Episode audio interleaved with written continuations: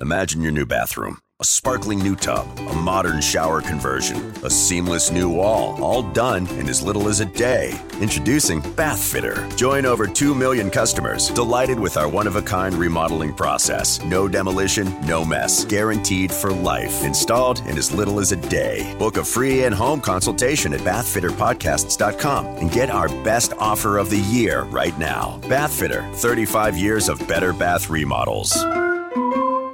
Wendy's new French toast sticks are so delicious, some are saying that they're better than their mom's breakfast. Excuse me. Did you just say Wendy's new French toast sticks are better than my breakfast? Mom, is that you? Answer the question. I said some people are saying that because they're so crispy on the outside and fluffy on the inside and perfect in every way. Uh huh. And what do you think? I think it's time to tell people to choose wisely. Choose Wendy's new sweet and crispy homestyle French toast sticks. That's still not an answer. At participating in U.S. Wendy's during breakfast hours. This episode is brought to you by the Project Manga Patreon, the best way for viewers to support the project and allow us a means to keep providing new and quality content to our subscribers. Go to patreon.com slash projectmanga and find out more about the perks we have available to patrons, including early access to all of our content and exclusive videos like behind-the-scenes footage and additional manga reviews. That's patreon.com slash projectmanga. All right, let's get into the episode.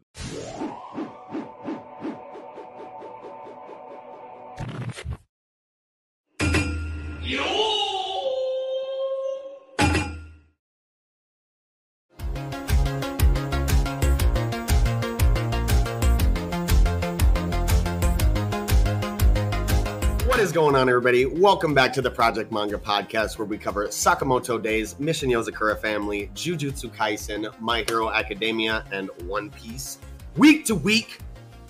Also, this week we are uh, doing the premiere coverage for Aliens Area, which is exciting. I'm your host, Eagle. Knox.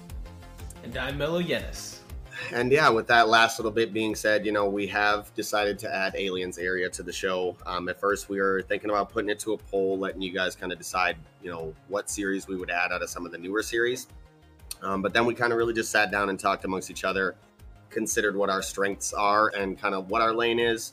And we thought that Aliens Area kind of fit best into our skill set um, in terms of analysis and would allow us to give you guys the best experience in terms of uh, viewership of that analysis. So, yeah, that is basically the long and short of it. So, uh, with that being said, take a look in that description box, as always, down below, where you can find links to any and all of our individual social media accounts like Twitter, online communities like Discord, audio listening platforms to consume the podcast on, as well as the link to our Patreon if you want to support, you know, what we do more than you do by watching. So, also, one more quick thing before we get started. Um, Chainsaw Man is obviously back.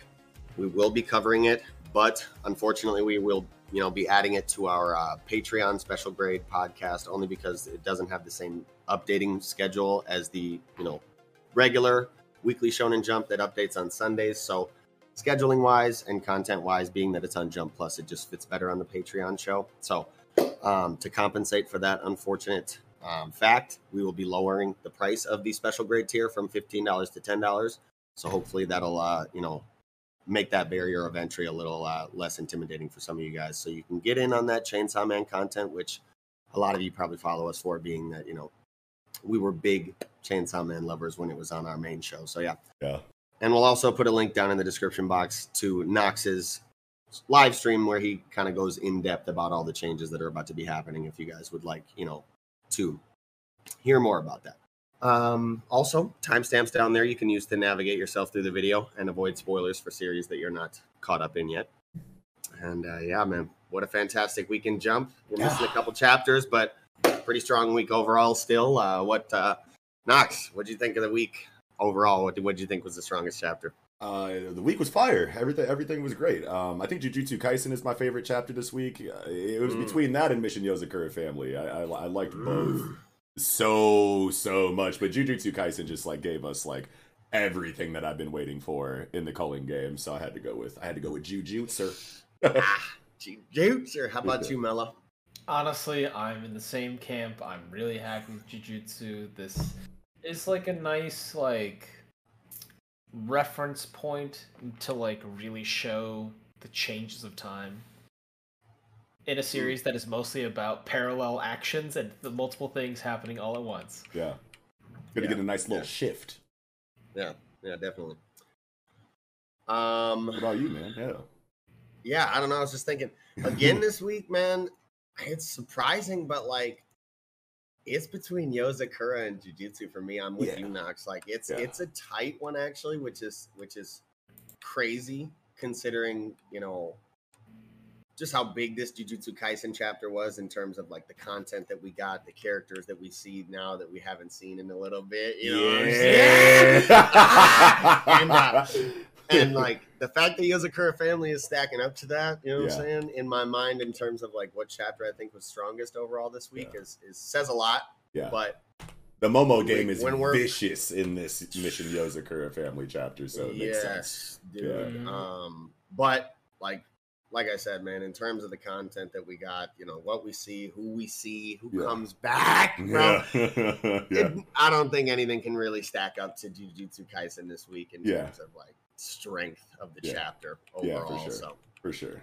I think it's JJK for me as well, baby. All day. Clean sweep across the board. Yes, sir. You know what I'm saying? Well, shit, with that being said, um, let's just jump right into it, man. We're going to be doing kind of an introductory overall thoughts on the series of Aliens area here, and then we're going to do kind of a more in depth uh, conversation on the most recent chapter, kind of at the tail end of it. So, uh, I don't know. Knox, why don't you get us started off? What do you what do you think of Aliens area overall as a series?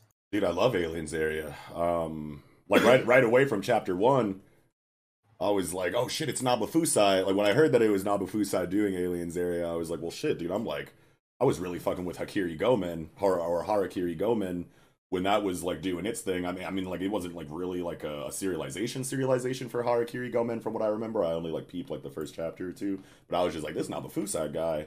Holy shit, he's just kind of fucking speaking to me with this series, and then I see that he's coming to Weekly Shonen Jump with this like sci-fi action series and i'm like well okay hold on wait a minute this dude is speaking to to me directly in like a couple of different areas and then i read the first chapter of aliens area and i was like okay men, men in black the manga? Um yeah fuck yeah let's fucking do that and i could tell that it was you know I, I could tell from the first chapter that it was familiar enough you know what i mean as far as like that men in black like sci-fi like aliens live among us kind of like vibe Yep. um, but then I could also tell that it was it was going to, you know, it was going to bring enough of like a unique factor to it. Like he was going to have like a, as much of a unique take as, as as kind of like what I would need from a series that was that reminiscent of you know Men in Black or or, or previous sci-fi storytelling that is kind of like commonplace now as far as like the history of that kind of goes. I feel like there's a million stories that are like aliens live among us. You know, I mean, you got like even inside of manga, you got like Level E by Yoshihiro Togashi that he did like right after Juju or um oh, almost said Jujutsu Kaisen. Yu Yu Hakusho. Yu Yu Juju. You know what I'm saying? Come on. You, you. but no, like yeah, like you know, you you see we've seen it before, but this feels like really fresh still at the same time. So I'm really excited about it. Yeah, yeah, Yeah. definitely. I'm de- I like I'm agreeing. I'm loving Aliens area overall so far. Obviously, the the Men in Black esque setting is super tight to see as a sci-fi fan and as a fan of the movies and the story of Men in Black. Um, that sci-fi space exploration feel, you know, with you know alien species running around, different technologies in play, like utilizing alien technologies, super high tech things. Yeah. Um, always really tight to see. And on top of that, we get like intergalactic, you know, politics already a little bit, kind of Yeah. revolutions, usurpation, fucking of empires, which is those are aspects that are obviously really uh, that I personally find super interesting. I know Knox does as well, probably, yes. uh, probably Mello as well. yeah. So We're all like I said, it sci-fi fits right in- nerds. fits right into our wheelhouse, Yeah. and uh, I'm just loving it all o- overall so far as a series. And uh, after loving Men in Black so much, like I said earlier, and like Knox said earlier, Yeah. um, definitely can't wait to experience Men in Black the manga. You know, because we all we all know the uh, the Eastern storytelling just kind of has that certain, you know what I'm saying? that, Yeah. wow, They take Western ideas and just like fucking just take off with them in like Yeah. such fun and, and, and amazing ways. You know what I mean? It's just like so so regular for them to do this kind of shit. yeah yeah Yeah. and uh, to to like dovetail off of that um in terms of like the combat tech i'm also really loving the tech gear that we're seeing so far inside of the combat system Yeah. um the idea obviously of like utilizing alien tech to do different shit to to to um what the fuck? What word am I thinking of to to Accentuate. augment to augment your physical ability or like utilize you know um, fit concepts of physics even. Yeah. That's all. That's all super tight Yes. and it's exciting for the story in terms of the combat system because like it's basically limitless possibilities for the tech you know because Right. like i said you're kind of utilizing physics you know like we see um shakura is, the, is it Sha- Shiraku. Shira- shiraku yeah we see Yeah. shiraku with the uh, with the gravity tech and you know so we can utilize concepts of physics different shit like that and then in terms of them like dovetailing off your point about how you know manga creators or eastern storytellers take the western ideas and kind of really expand on them and and you know take them to the stratosphere Yeah, take them to new levels. that yeah. the potential for the just off the wall imagination alien tech that like who knows what the fuck aliens have i can come up with whatever the fuck i want like Mhm. the, the potential for the combat system here is limitless in terms of the tech i think yeah, for sure, for sure. or close to it you know yeah.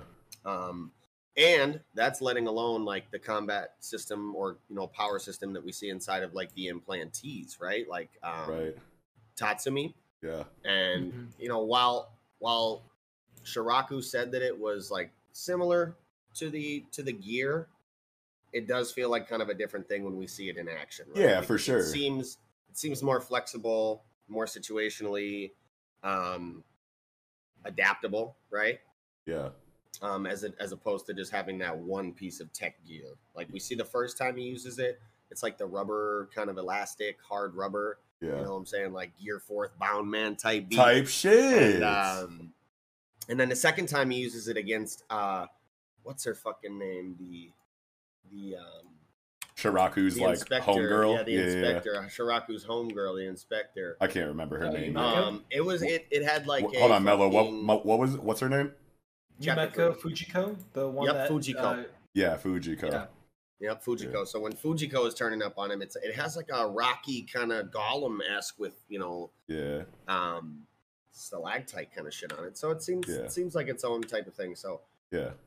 so, you know, two different power systems with limitless potential on either side. Like I think it's definitely definitely can't wait to see more. Well, real quick, just before Mello, like you know, says says how he feels, real quick, just to like immediately kind of like piggyback off of what you were just saying about like the different um, power dynamics inside the system, right? I feel like we have three completely different situations here because you have humans like Shiraku who are you know very um, you know adept and and and Yep. knowledgeable like with the alien tech, and like you have people of his ilk that like you know, are kind of like doing the same thing as Shiraku, but then you have the implantees who are kind of like forced into the situation and have to deal with like assimilating with the technology. And then the third dynamic is the actual aliens who ha- have been born and raised and, and lived for generations with this technology that are, you know, a whole different level of capable with them. You know what I mean? So it's almost like three completely different areas of the power system that have their own, Yeah. you know, powerful dynamic in the series. But yeah, go ahead, Mello. How do you feel about Aliens areas so far?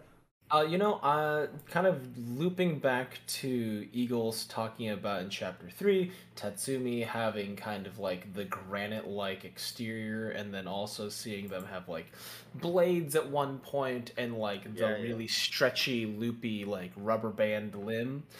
It reminds me of Menthropy, Menthropy from the Chimera Ant arc, the Oh. Royal Guard. Mentutu Yupi. Yeah, yeah, my favorite Royal Guard. Don't yeah, come at me. Yuppie. Yeah. And it's just like it reminded me of that, or it's it's uh, like a little bit like um Parasyte the Maxim. Yeah, for sure. Or, Wait. Yeah. Yes? Mentutu Yuppie is Yuppie's name? Yeah. I don't know why.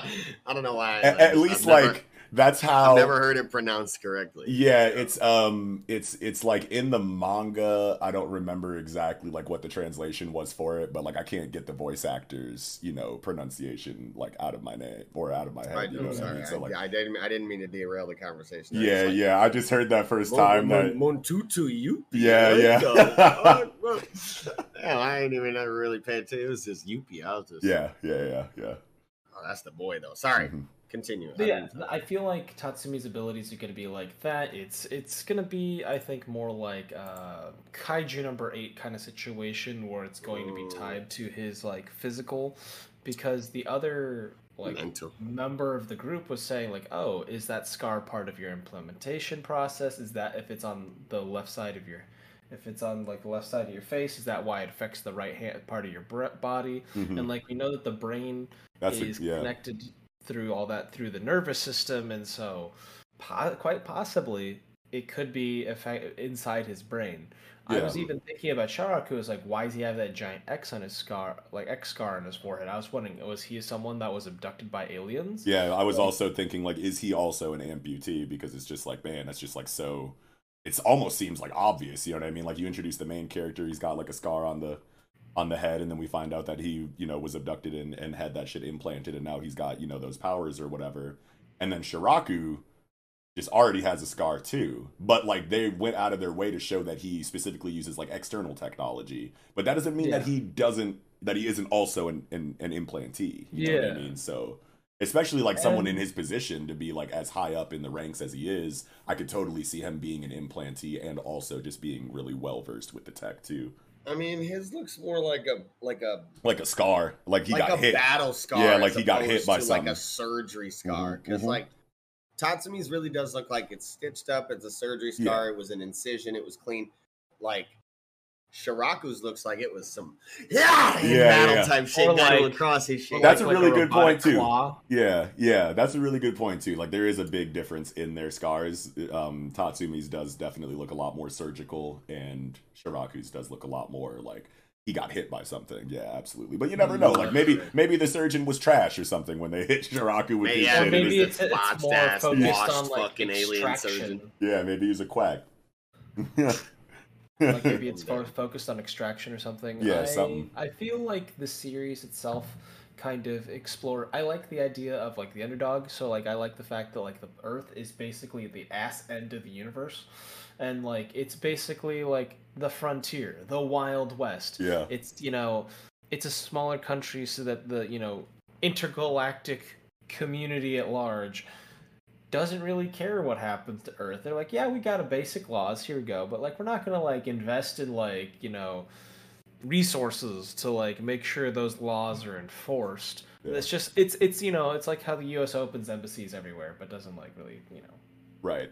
Do things with it. Ha! you know? oh my god. Yeah. You know what I mean? Yeah, for What? sure. I'm serious. No, no, that's that. He's spitting. He's spitting. That's facts for sure. it's like we're here to send you send you bulletins and Yeah. other under other missives. We're, we're really you know we're just there to process things. Right. How, right. how, Um, how topical that we're going Project Politics on the show. I'm- Fuck this it. is- I mean, hey, like you know, I mean, like this is a Is series. an ongoing thing. Like, Yeah. this is an ongoing thing. And, like, 'Cause, aliens a lot are- of embassies and stuff function like that in a lot Yeah. of countries. Yeah. that, was just, that was Um, just a reference to the Void Century. Oh, sure. Yeah, yeah, yeah. Uh, But yeah, um. Ano- oh man, I had a thought too, and I but think I- I it, makes me feel like it. um a little bit like a Wild West vibe. You know what I mean? Where it's Yeah. like they're out in the boonies. You know, law enforcement reinforcements are far and few between. We don't have the manpower. We don't have the guns to uh, get all these bandits and all these aliens and stuff like you know Yeah. that are just kind of doing their own thing. You know, abducting people, stealing cows, hard wrestling. It's very you know. Yeah. There's a lot of overlap in there. Well, you would obviously Um, have that underground, that black market where it's like, yeah, this dude, we see this dude, like, yeah, dude, no, I just gotta make my quota, G. Like, please, just let me, you know what I'm saying? Just five. Let me get a couple more, G. I just Yeah. need to get five by tomorrow, I bro, just or they need- gonna be on my heels, bro. One more flip, please. They gonna kill me, G. Yeah. Come on, I'm just I- trying to feed my family, bro. I actually think that one of the aliens in like I think that I think that was what the alien in chapter two was literally saying. Like That I is think what, yeah, that's what he was saying. Yeah, the, the Yeah. guy that Bug. we get, yeah. Yeah, like, and that was like a really cool, you know, kind of like glimpse into the intergalactic politics situation for the series. And we know that if they if they're talking about it this early, that it's going to be a major thing much later, and that's really exciting because I feel like Aliens Area is scratching the itch from like Samurai Eight that we never got before it was axed. Mm-hmm. Where I was like, yeah, we're going to be spacefaring, we're going to be going from planet to planet, we're going to be in different solar systems, talking to you know all kinds of like diplomatic, you know, interstellar um political shit you know what i mean and then it got axed and i'm like oh damn like I, I was really waiting for that, and then Aliens Area comes out, and it's like they're jumping into that shit pedal to the metal right away, and it's like, oh, okay, okay, this is what we this is what we really needed right here. Bro, we get like. Men in Black mixed Yeah. with Elusive Samurai, mixed with Samurai 8. Mixed, oh, type shit. shit, Yeah, it feels I really good. feel- yeah. Mhm. I really like the fact that they're really jumping into the politics thing. They're like, "Hey, we have no time to waste. Let's let's build up interest. We can't tease it. Like, Yeah. let's just go into the meat of it, and then we'll build and maintain interest from there." Right. I I appreciate the idea of like a hot start with a series. Yeah. Um, it's a classic combo for characters and stuff, you know, like young but like soft-hearted and then like capable but enigmatic, you know, there's Yeah. like you know that buddy buddy thing for the men in black, you know, the rookie and the vet. Oh yeah, uh, Will Like- Smith and Tommy Lee Jones. Yeah. yeah. it's like literally perfect in that way. That's fucking hilarious. Yeah, it, it, it's it's very much like one that has a lot of tropes, but like Yeah, I don't think that's wrong or bad because at, At some all. point like yeah. you can only you can't reinvent the wheel. You know what I mean? Every it's a wheel, time, at it least. works. You can't You reinvent. You try can't. and reinvent the wheel if it works. You Yeah. can add some spinners, but you can't reinvent the wheel. And it's like even if they are trying to reinvent the wheel in some ways, it's like even if it's like a little bit more tropey, you know, in other areas, it's like you can't reinvent the wheel at every you know point. You know what I mean? Like there are just Mhm. going to be times where you just lean into what's familiar and what's you know it worked historically, and that's totally fine as long as you leave enough of a of a unique imprint on whatever it is that you are pulling from. You know what I mean? So Aliens Area feels like we have nothing to worry about in that regard. Um, Tatsumi is already like like even though the dynamic between Tatsumi and and and um and Shiraku is very similar to Will Smith and Tommy Lee Jones in Men in Black, obviously, which is what they were going for. Tatsumi is already still like or is already pretty different from Will Smith's character, like in Men in Black. Yeah. You know what I mean? Like the Oh, yeah. yeah, the way that he's like, you know, like just like the family situation with like him and his and his siblings and whatnot. I can't remember the last time like like a shonen main character was, you know, at least coming at least coming out of like Weekly Shonen Jump manga, you know, was in the position of like you know, uh, legal guardian, surrogate parent, you know, for siblings. You know what I mean? like Like caretaker. a caretaker yeah like like that, that's usually something that you like find out later about a side character and you're like holy shit that's awesome like you know mitsuya in tokyo revengers how long was it into tokyo revengers before we found out that he was basically the same situation and like was doing everything for the sake of his you know younger brother or sister or something like that and then he didn't have any parents and he was taking care of him and whatnot that shit slaps super hard Hell over yeah. there in that moment. You know what I mean? But you give that to the main character in chapter one, and he's just like automatically likable and relatable. And I feel like that's Yeah. really important for a new series in Weekly Shonen Jump right now because it's so easy. I want to say to to Get miss axed. to to to get axed, and, but and and maybe because you missed with your main character, you were trying to do too much, trying to be too safe with him, made him too generic on accident or something. But like Mhm. this feels really good. Tatsumi Yeah. feels great as a main character from the beginning. Fuck yeah. Yeah. Yeah, I definitely like what we're seeing from his character so far as well. Mm-hmm. Um, his motivations to take care of his little brother and sister, you know, send him to college, keep them together. So wholesome. Love to see it. Um, not quite the same, but big FMA vibes for me. You know, just sibling shit Oh for yeah. sure. Mm-hmm, Um, can't wait to get more wholesome moments from uh, Taro, Sachi, and of course, the best girl, Paiyun. You know what I'm saying? Shark Princess. yeah. Yeah. Yes, Fuck yes. yeah. Oh man. So the thing I like about Tatsumi is that they went with like a less is more kind of approach to it. So instead of like like Demon Slayer's Tayo, where like, oh hey, my entire family is killed. I need to protect this one last remnant of my family.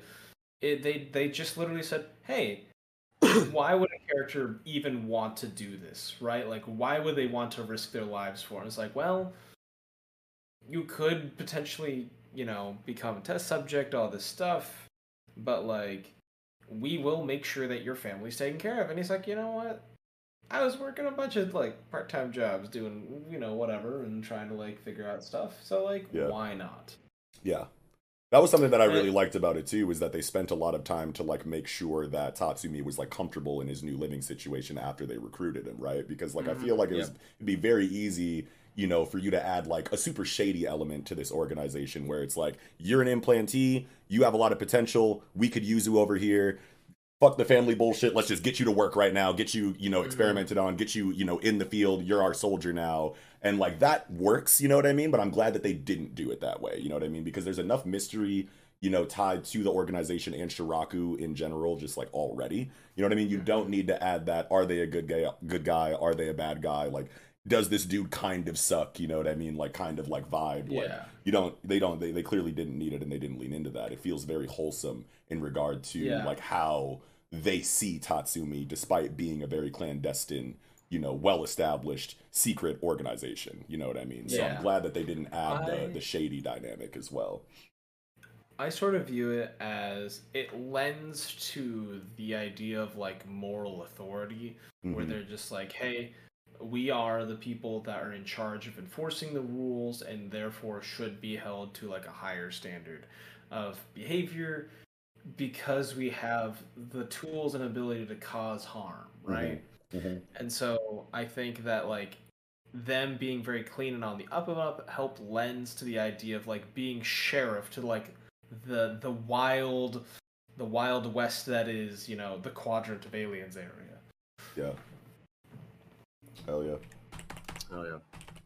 I like the tools a lot. Like honestly, that's probably my favorite part because like, yeah we've some of the series we talk about it and like a rock can be a tool to kill, right? hmm Anything can be a tool to kill. Sometimes the ability to kill something is really easy, right? Yeah, like, yeah. 'cause, like if if you take like page like not page six, but like chapter six, right? yeah where they have uh, Ninotachi.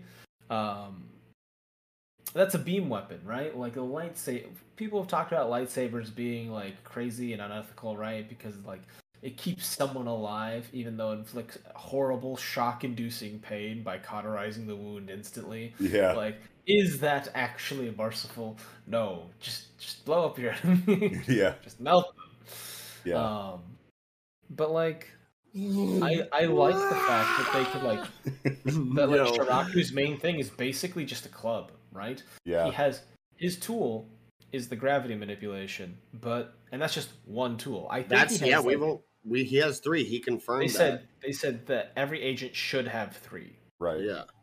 Um, And I'm really interested So- to see exactly like what that means. Like, why is it just three? You know what I mean? Because I'm I'm I'm happy that they introduced a limit to the amount of tech that you know um, any character will usually have on them. You know what I mean? Because you don't want it to become a situation where you know the subversions in combat come from. Oh, you didn't know I had this piece of tech like infinitely. You know what I mean? Like I don't want them to con- ad nauseum. yeah, ad nauseum, just to continually continuously pull new things out of their Felix the Cat bag, like in combat. Like you didn't know I had the light speed technology. You didn't know that I had the black hole technology. You know what I mean? Like I definitely don't want it to just be like infinitely, you know, used in that way because then it's going to feel like I'm not even going to say what it's going to feel like, but it's just not going to like feel it's not it's not going to feel good if that's the dynamic in you know the combat system. So it's cool that they're going out of their way very early in the in the series to say, yes, this technology is broken, but you usually only get 3 of them. And if they up and if they, you know, later on upgrade that to 4 or 5, that could be cool. But as long as it's not just ha ha ha ha, ha big bag of tricks like constantly having exactly what you need in any Yeah. moment because it's sci-fi technology, then like I appreciate that. But I really want to know the reason why every person has three. Is it because it, it takes too much of a toll on a human body to use that much alien technology for one reason or another? Or is that just like a carrying capacity thing or yeah, a- like it's yeah it, it must either have to do like you said carrying capacity maybe there's a storage deck maximum maybe it's like a physical toll on the body like you said maybe it's like a power output thing because we're getting the charging aspect like they have to they you know they can only use the, each tech a certain number of times before they have to recharge that tech right mhm. um, I don't know if each tech has an individual cooldown time or if it's just across the board. You know, if you if you run out of power, you got to recharge your shit before you can use any of your tech. right It, all that is a factor. I feel like yeah as, as far as why we only get three. You know, I feel I, I feel like we'll learn it. You know, yeah sooner rather than later. It feels like they're trying to offload a lot of this power system shit early. yeah Um, but it doesn't feel too dense like it doesn't feel like they're giving us too much like too quickly like they're peppering it in at a Mhm. very good pace you know what i mean they're, they're giving Yeah. us the information that we want but they're not giving us everything that we want right away. So I, I think that this dude's knows exactly what he's trying to do and is very confident about it, and, and you can feel it in the in the chapters that we have so far, and that's really exciting. Yeah, yeah. I just hope that they have like a tight, keep a tight rein on it, right? Yeah. Because some series that we've seen series like really cool early concepts, and then they kind of power scale out of control, Right. and they're just like, I've, I've, I've written myself into a corner, Yeah, and now, now it feels like an ass pull every time. yeah. Um, You look at But- Samurai 8 and it's like they fucking split a moon in half in like chapter 3 and it's like, "Oh my Yeah. god, okay. Wait a minute, mean- relax." all these people. Turns out the moon is made out of cheese, and it's very soft. oh that is the only explanation for why No. this guy isn't cut in half. Oh Um, no. but I think that uh, I less is more is definitely gonna be kind of the mantra in this series because like I think like my personal theory for why there's only three items is because if they have any more, people with like tech that is on the lookout for like alien technology would be like, oh, I can see a dense cluster of alien tech Yeah. and like a like ping on like ambient radar or something like that, right? Right, right. Because this Hmm. guy's an assassin. He's presumably got like one to two, maybe three items, and it's like I think that three items is literally just a stealth thing, right? Mm. That makes sense for an assassin, yeah. Yeah, or like any criminals, right? Because yeah. like like people have police scanners, so like why wouldn't aliens have uh you know things that like pick up high um tech battery signatures? Yeah, or, yeah, yeah. Dense things like oh I can sense enough enough enough power to power a ship. I need to get out of here. You know, Right. like Right. Yeah, and and just like one more point on like why it's so cool that we got like a three piece of equipment limit like right away is because it lets you know that Naba Fusai probably has, you know, the plan to go deeper into his into his power system like rather than wider. You know what I'm saying? Like if you um you uh if you know about like Brandon Sanderson or whatever, he always says that it's it's it's it's always going to be better, you know, for your audience if you're building a world and you don't go crazy with the concepts. You know what I mean? Like if you take, you know, a couple of things and you explore them deeply, that's always going to be better for the audience than having, you know, this wide sprawling list of things explored lightly or shallowly. You know what I mean? So it, it's it's it's just going to feel better. It's going to make it feel like more real, like the world is is is actually you know living and breathing and whatnot because if it's just like okay concept over here concept over there and all of a sudden you don't know what to do with all of the concepts that you have and none of them are really explored too deeply it's going to feel like really shallow. You know what i mean? And when you have a three equi- piece of equipment limit then that lets me know that as the stakes raise and the the fights get more complex and the villains get bigger and badder we're going to see Nabafusai you know, getting really creative with the applications of that three equipment limit. It's like in what order you use them is that going to be effective in in combat? You know what I mean? Like in what ways do one does one, you know, affect the other? Like can you can you make them, you know, reliant on each other in some kind of way as far as your like fighting style and dynamic goes rather than just I got a new thing. I got another new thing. Here's a fourth, Yeah. fifth new thing. Yeah. I think the you potential for a diversity within the tech is like, like I said, deep. Yeah. Because I mean, we get a couple even like tech types, low key, peppered in here in this newest chapter. Yeah. You know, um, Shiraku says that this dude is using a directional optical weapon Yep. and a shape memory optical weapon. Yeah. So, are there different types of sensory specific weapons like optical, audio, um, like tactile. they, that attack different senses?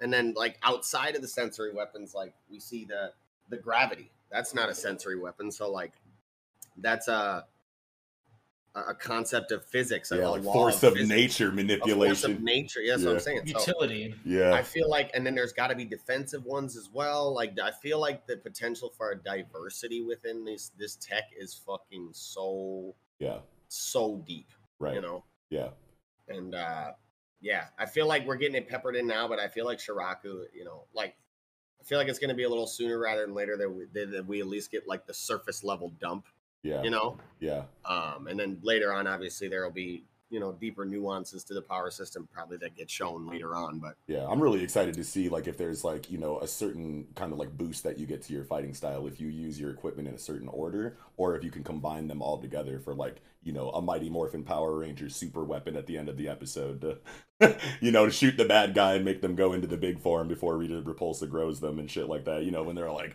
all of our powers combined, like the big crossbow blade axe gun. You know what I mean? Like I wonder if we're going to see cool combinations of the three pieces of equipment you know that people get i think that that's kind of obvious you know what i mean but like either way like there's just like like you were saying there's just so much you know depth that can come from you know a, a very simple hard limit of three you know what i mean like three three things can be combined in a in a in a lot of different ways to to have like different effects if that's where they're going and i really want to see if that's where they go I'm trying to see Hmm. the uh I'm trying to see the shape memory optical fucking bow. yeah Motherfucker sniping out here with the motherfucking Katniss Everdeen. yeah yeah So, I the thing that we I noticed in like chapter six, where Shiraku is just like, "Hey, Ninotachi, keep track of his equipment. Figure out how he operates it and how he's using it to understand their base functions."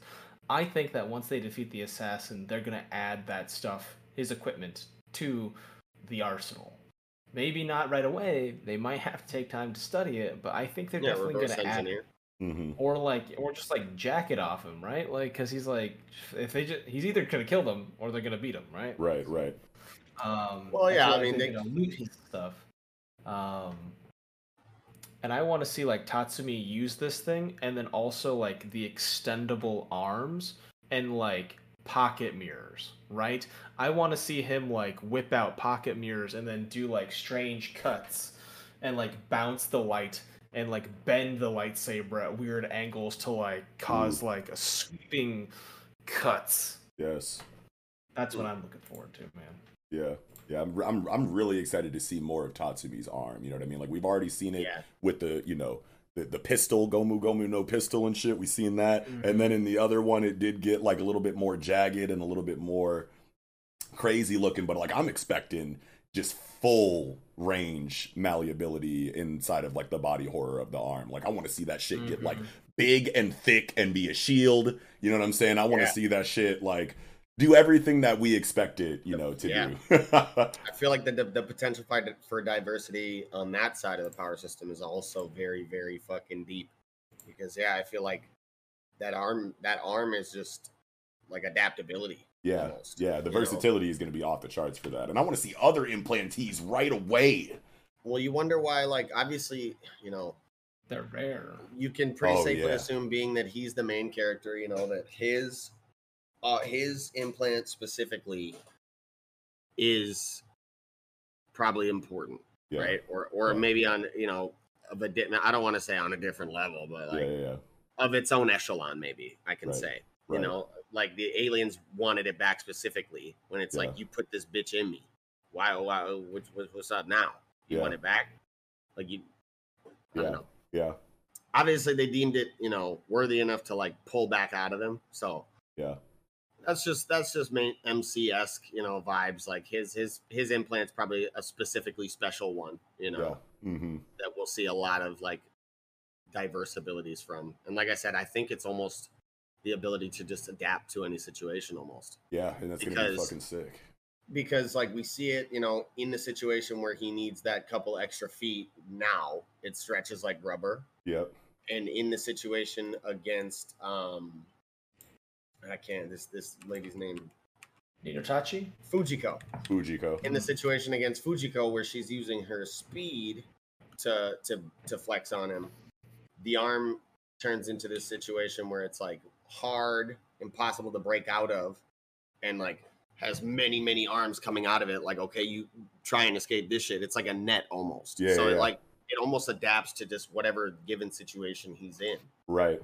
And then Uh, depending on like how his like flight or fight response kind of reacts to the situation, the arm, you know, has a new function. You know what I mean? Which Yeah. is going to be like really cool for the beginning while he's still, you know, kind of trying to learn how to control it and hone in on exactly like what shapes and forms the arm will take, letting it kind Mhm. of be like a fight or flight thing to give us, you know different versions of it early is is is a really good really good uh situation Yeah. um and I love the dynamic between Shiraku and Tatsumi, like already, you know what I mean? Like I, I'm looking at page 18 in the newest chapter right now, where you got, you know, um, what is it, Nino Tachi, the the uh, Assassin.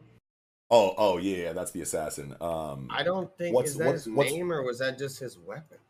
I, I can't remember. Inotachi, the twin blade, was the name of the assassin. Yep, Nino Tachi, the twin blade, but that's not the Okay, name of the of the little shark princess girl. Um, Oh, that's Payun. Payun, Payun, yeah, yeah, yeah. So like on page 18, Payun is like having like a fucking like panic attack, like scared as shit, like crying like giant fucking crocodile tears like all over the top of you know of Yeah. Tatsumi's head. And you know he looks like legitimately like stressed and worried. Like I need to protect this girl. This girl means everything right now. And him and Yeah. Shiraku are kind of like you know their wills are like already like kind of like aligned. Like they they they're on the same playing field you know, like mentally, like already, like inside of their relationship and their dynamic, there's already like unspoken, like, you know, shit going on where she's crying on top of him. Shiraku's back is to the camera, but you could tell that he feels the same way that Tatsumi feels. And he's like, watch the girl. And he's like, you got this. Like, that's it. Well, that's the dialogue.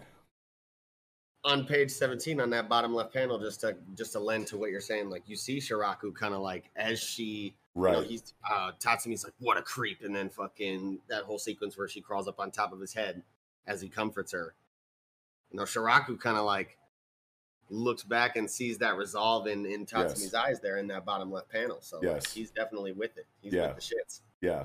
And, and he what I, it yeah. and then he's the one that said watch the girl we finish in this motherfucker and Yeah, I'm that's what I said. at first he said, I'm finna arrest this. You know, I was just, like I said, I'm dovetailing. I'm Oh, oh, sure, sure, sure, sure. I feel like now it's body bags. Like he- at first he's like, I'm Oh, arresting yeah. this motherfucker.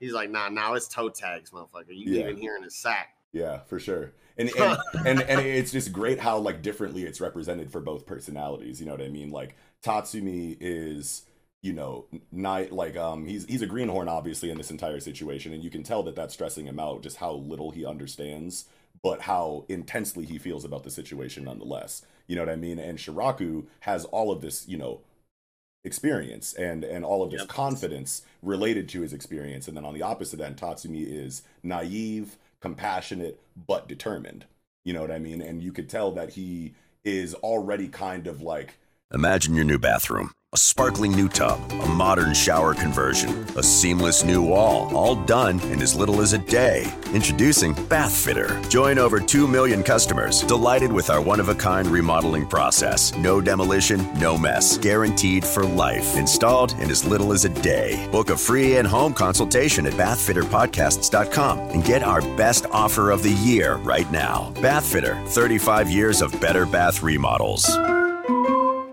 Wendy's new French toast sticks are so delicious, some are saying that they're better than their mom's breakfast. Excuse me. Did you just say Wendy's new French toast sticks are better than my breakfast? Mom, is that you? Answer the question. I said some people are saying that because they're so crispy on the outside and fluffy on the inside and perfect in every way. Uh huh. And what do you think? I think it's time to tell people to choose wisely. Choose Wendy's new sweet and crispy homestyle French toast sticks. That's still not an answer. At participating U.S. Wendy's during breakfast hours. Getting into his rhythm when it comes to to this job. Like he, doesn't have like the very early you know shonen main character naivety that like creates you know worried anxiety kind of like feeling where he's like oh my god this is too much for me. I'm like too new to this and and everything is like overwhelming and this is so crazy. Like you don't really get that from tatsumi because he's used to you know kind of having to fight through that. yeah he- like he's used to having to like fight through those feelings for the sake of his siblings you know what i mean? So you put him in this situation where small a small child you know very reminiscent to his young siblings is looking to him for comfort and he's like okay i'm in this entirely new situation and this shit is like a lot and i'm very new to it and this is crazy but like i got to keep it together for the sake of the person that i'm protecting. And you can see this all communicated through you know um just facial expressions in the art and like very um short succinct to the point you know dialogue that just communicates everything it needs to without saying too much. You know what i mean? Watch the girl. You got this. What a creep. Like like we're not getting a whole lot of introspection you know intro uh introspective like you know um internal thinking like dialogue bubbles from you know uh tatsumi that's like just run on words about how he feels about the situation. It's just very short and impactful. You know it gives you just what you need for the scene and it doesn't like kind of like try to overload you with the thoughts and feelings of the main character because a lot of that is communicated just visually, which is really well done by Nabafusai in my opinion. Mm-hmm. Yeah. There's Okay. there's a kind of like telling like moment in chapter six around uh, page fourteen fifteen. Yeah. um, and they're talking about like the, their planet's already a colony, and they know that our mission is to end the world line, prevent any attempts at revenge, and Yeah. it's just like your world's been colonized, right? And then this is the last like you know native sovereign of that place, and they're literally just gonna wipe them out. They're gonna commit you know regicide. I Complete don't know genocide, how Yeah. uh, like at least regicide where it like Yeah, yeah, kills true. off you know the the main leadership to like take over a planet for their resources so Right, like right. we've had the bug guy talking about quotas abducting people they talk about how um, implantees and humans are useful and I think Shiraku basically probably had was like part had part of his himself like like implanted and then maybe harvested later as it developed and that's why it looks vicious Yeah. like that kind of vicious scar where it's like more extracted about it and they don't really care about whether he lives or dies Yeah. so he may have been an implantee at one point. Uh, I Mm. think that's just kind of why, because like he has such a very like succinct way of speaking that I'm like, there's got to be like I think there might be like a physiological reason, right, behind that. Unless it's just how the character's written. Uh, this is the first six chapters, so we're just kind of like putting those feelers out there. Yeah. And I love this situation in chapter six where you have this new threat that came in that's obviously, you know, like the first real um, altercation that we're getting. Because obviously the first alien that Shiraku flexed on was clearly a scrub. But even even though he was a scrub, he still had really cool dialogue in chapter two where he was kind of like making fun of Shiraku's level of tech.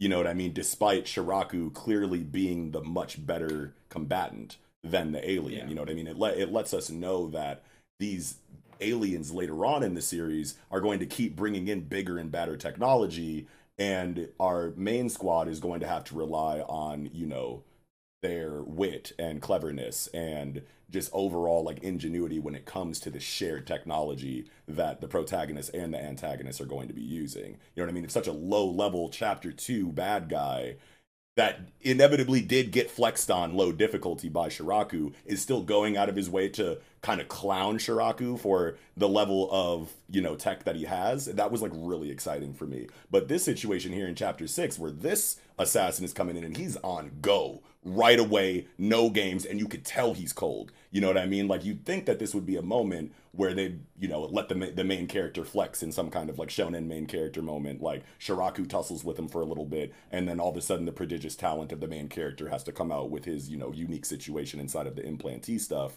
comes in and you know, kind of like, and that could still happen, you know, by the end of this fight or whatever. But it looks like you know, they're just going to let Shiraku cook again. You know what I mean? And that feels like really good because you don't want to give the main character too much too early, especially in a situation that's trying to set up this grandiose intergalactic situation where everybody has wildly more experience than the main character. It's like you don't want to have him performing too well too early. Otherwise, it's going to feel Mhm. like, you know, a little too campy, maybe. You know what I mean? Yeah. Like, oh, the main I- character's going to fucking. Yeah. hmm this dude is supposedly the best, you know, the the best assassin in the galaxy. Right. Yeah. you It's like you can't and- have. You can't He's have. even almost caught Shiraku a couple times. Like, there's been some close calls with the beam and shit. Yeah. Mm, Like on uh, page seven of chapter six, you know, Yeah. he gets, you know, what I'm saying the hair singed a little bit. Mhm. God, So, yeah. pretty close. Yeah, so you can't have you can't have Tatsumi handle this. You know what I mean? At least at least I think that that would be weird. You never know what's going to happen by the end of the conflict. You know what I mean? And Nabafusai, you know, will probably write the shit out of it no matter like what happens. Like if they did want to go that route and have Shiraku do you know his best and basically you know do seventy five percent of the fight, and then Tatsumi comes in with his you know unique talent or whatever and and and finishes off the last twenty five percent so that they can really establish the um, the capability and the usefulness of implantees in the overarching grand scheme of things. They could definitely go that route, but I would prefer if you know, Tatsumi is, you know, emotional rock for um, Payun, while Shiraku just flexes again, uh, but this time against, you know, a wildly capable opponent instead of a scrub. I think that I'd like that situation a lot more. Yeah, Yeah. I think I would as well. I agree. Yeah. Um, do you think that Payun will temporarily be adopted with Tats be living with Tatsumi because they're kids?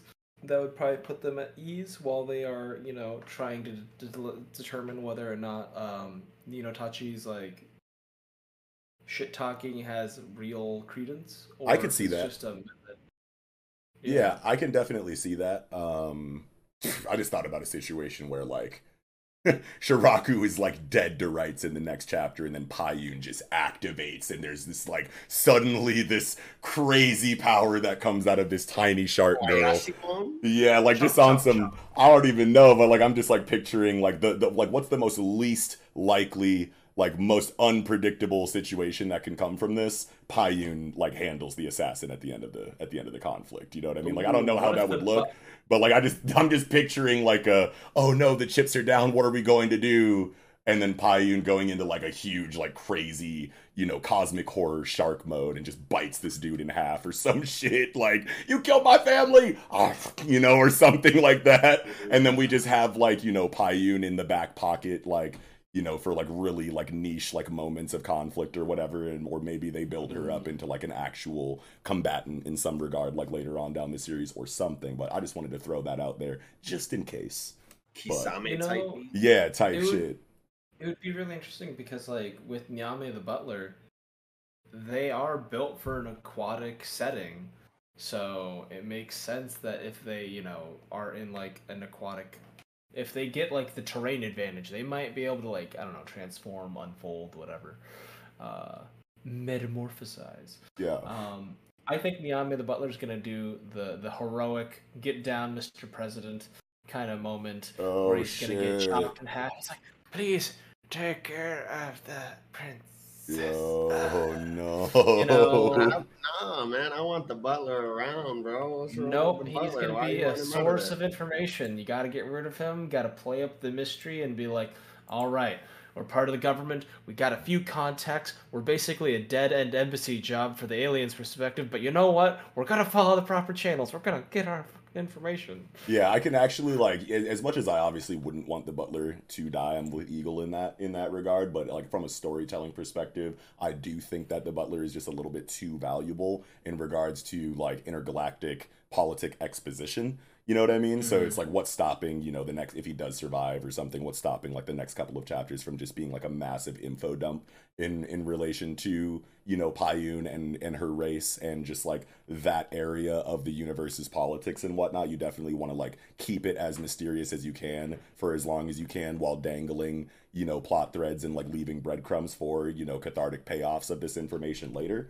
So I can definitely see mm-hmm. that. I think that that would be a little macabre for um you know the the beginning of you know um uh, at least a show a weekly shonen jump series. Not to say that it can't happen because you got shit like chainsaw man and jujutsu kaisen and whatnot that you know have been kind of like coming out in the last in the last Octopus little Man. while where they're like not afraid to like take it there. You know what i mean? But at the same time i feel like that would be like such a good emotional gut punch to give early um you know just to establish like just how real this shit can get. It's like as soon as you're emotionally attached to a certain character, that character can die. That would be a really good, um, you know, situation to create for the series to keep people on their toes, keep them biting them nails.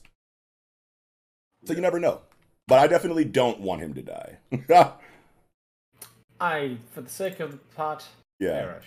I feel like yeah, and you want to know what? It's like why hype up this, you know, intergalactic assassin to this point if you're not going to have him catch at least one body before he's taken out. You know what I mean? And like, what body would that be? The octopus butler dude makes the most sense because obviously it's not going to be Shiraku or you know Payun or Tatsumi.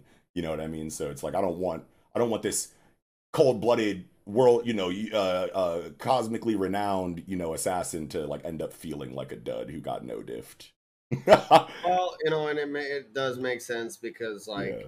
he literally was talking shit like you're gonna fight me and protect them. yeah Ah! Yeah So, and then, but he hasn't even he hasn't even like rang no shots over at them. You know what I'm saying? Like, I Right. think as a as a an- as an assassin scumbag who was talking shit like that, he's gonna be firing shots at them while also fighting him. Right. He hasn't rang no shots their way, so Exactly. it does make sense that eventually he's gonna be like, "You thought now you thought this was just a one v one, Yeah. pop pop." And Yeah. then the fucking he's like, "Oh shit, I can't get there." And the butler's like, Right. "Yeah." Yeah. And you can and you can already hear it in his dialogue. Like their mother planet is already a colony and they know that. Our mission is to end the royal line to prevent any attempts at revenge. So we already know that these motherfuckers will do anything and everything to accomplish their goals, regardless of how like detestable the actions are. You know what I mean? So I definitely wouldn't put it past him, especially as an assassin, to not eventually do some underhanded shisty shit like that. You know what I mean? And I feel like we get this kind of dialogue a lot. Like I was just reading Itsuwari Bito, and there was a situation where you know a antagonist wiped out an entire village of people.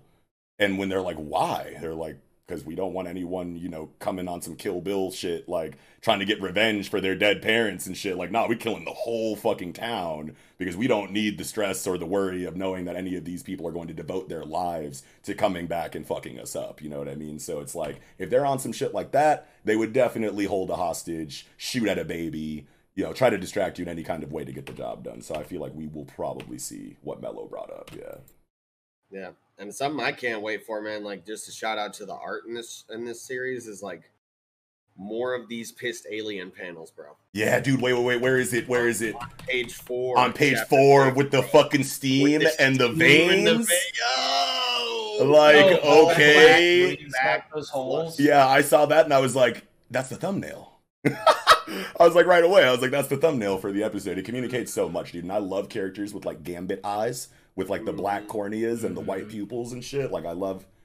Is that the anatomy of the eye? Anyway, Inverted sclera. Yeah, yeah, there you go. Yeah, yeah, yeah. Like just like that gambit, like eye effect, like always is like I love this character. The at first iris sight. is, Yeah. is, the, is the Mhm. colored part, right? Uh well the, white, pu- the white iris. Sclera. Yeah, the pupil I thought the pupil was oh wait, no, I think the pupil is the black dot The pupil is the black part in the middle. The iris is the colored part, and then I'm not part. sure what the outer part that's normally white is called. Yeah, yeah, yeah, something, whatever. Y'all know what we talking about. Anyway. but yeah, that page turn was insane. He was just like pissed and determined and ready to fuck somebody up. Like you fucking pinched a Mm. nerve. Like you got under this dude's skin and he's going to make you pay for it. Yeah, no, because I mean, yeah, no, he was just talking that good shit. He was talking sarcastic as fuck, like, "Oh, I'm ignorant.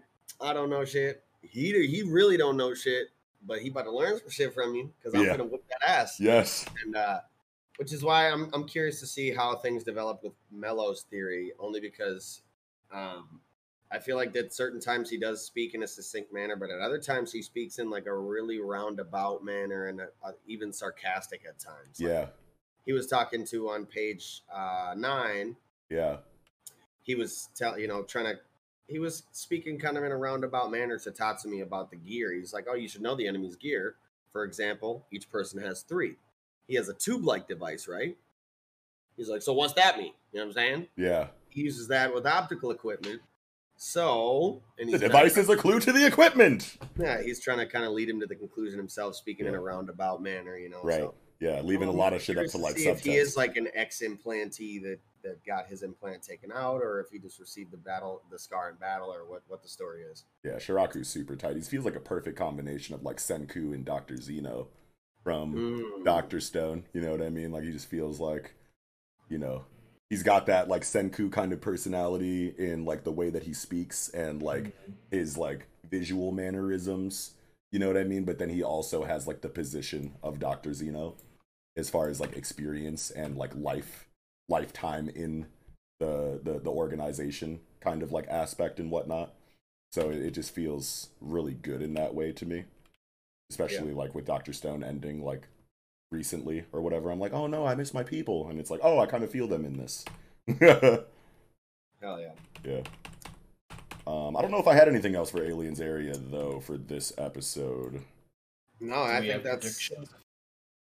about how the fight will end? Oh, um, I mean, I I mean, I think out. I think Shiraku, Yeah. you know, I think Shiraku beats him, but I do, I, I am kind of leaning more towards maybe the octopus guy taking an L here in the fight, like Yeah. out there. I don't know. Yeah, because it's like you want to.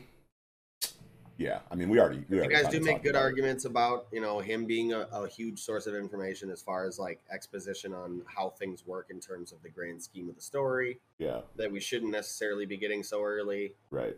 and you know it, it makes sense in terms of the assassin being here using the people that he's trying to protect as like collateral damage you know to Right. to, to fuck with him in the fight Yeah, he hasn't done any of that yet so Yeah. it makes sense that he's going to and it, would it would make perfect sense for the the octopus to kind of go down in a sacrificial moment you know and say like ah make sure she's safe type shit like ah Yeah. yeah.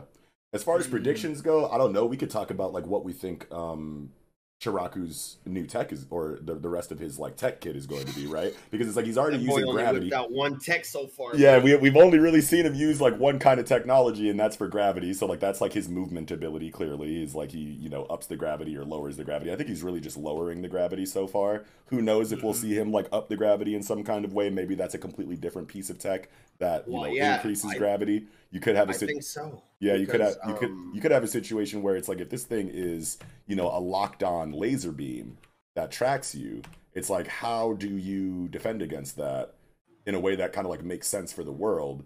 It's like he could up the gravity to like near black hole levels, like maybe not like create a black hole like in the room obviously because that would fuck everybody up but like enough of a black hole effect to where the light can't escape from that point so like it's going to be trying to chase shiraku but gets like attracted to the like intense gravity point from his technology that like emulates a, a black hole to some degree you know what i mean and that could be a way to kind of like dodge the homing you know aspect of of, of nino tachi's tech uh, technology but I other mean, I than was that just yeah. actually thinking that. That's funny that you said that because, like, I was thinking maybe to counter his light and to further lend to like the kind of spatial, yeah primordial, um, force of nature, power, power. You know, we, we could continue that power scheme inside of Shiraku with him getting like a black hole thing to counter the light. But black hole is just so broken. Like that's too Yeah, much too early. This dude I is feel- like this dude's like Gojo low key of the series. yeah. yeah. Um, let's see. It reminds me of uh I'm thinking of something like Mirage from Apex Legends. Right? Where he can like turn invisible or he can like create like a holographic double Ooh. and then like kind of temporarily be cloaked because I could imagine him using the te- like hologram temporary cloaking, turn off the gravity, use that to push off the ground, get behind him, turn the gravity back on, and then the marker shoots the real one yeah. while Ninotachi's like distracted by the fake hologram. and just so happens to be in the way of the Yeah. homing to the real Shiraku. And Yeah, then so boom. that's how- That'd be tight. I'm not gonna hold you. Wait a minute. and then if, and then if you don't use technology you could do something like the idea of um, he waits for the attack and then activates gravity or deactivates gravity to, to rise or suddenly lower past the shot and then have it like shoot past him i don't know Mm. that's one of the things i was thinking about yeah, I like that. Uh, i Oh, don't know and as far as what you said, Knox, about the gravity control, I do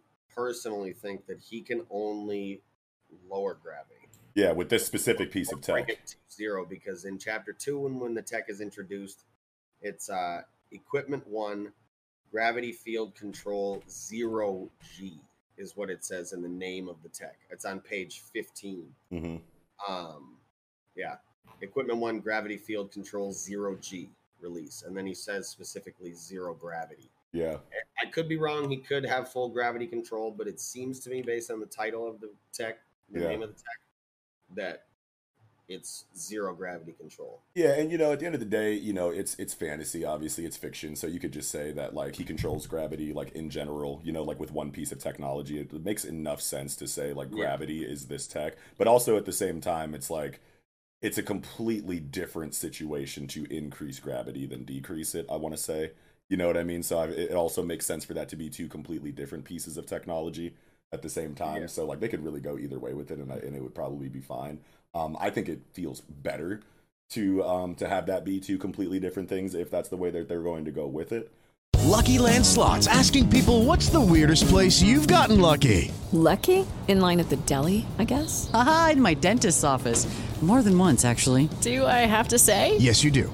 In the car before my kids' PTA meeting. Really? Yes. Excuse me, what's the weirdest place you've gotten lucky? I never win and tell. Well, there you have it. You can get lucky anywhere playing at LuckyLandSlots.com. Play for free right now. Are you feeling lucky? No purchase necessary. Void where prohibited by law. 18 plus. Terms and conditions apply. See website for details.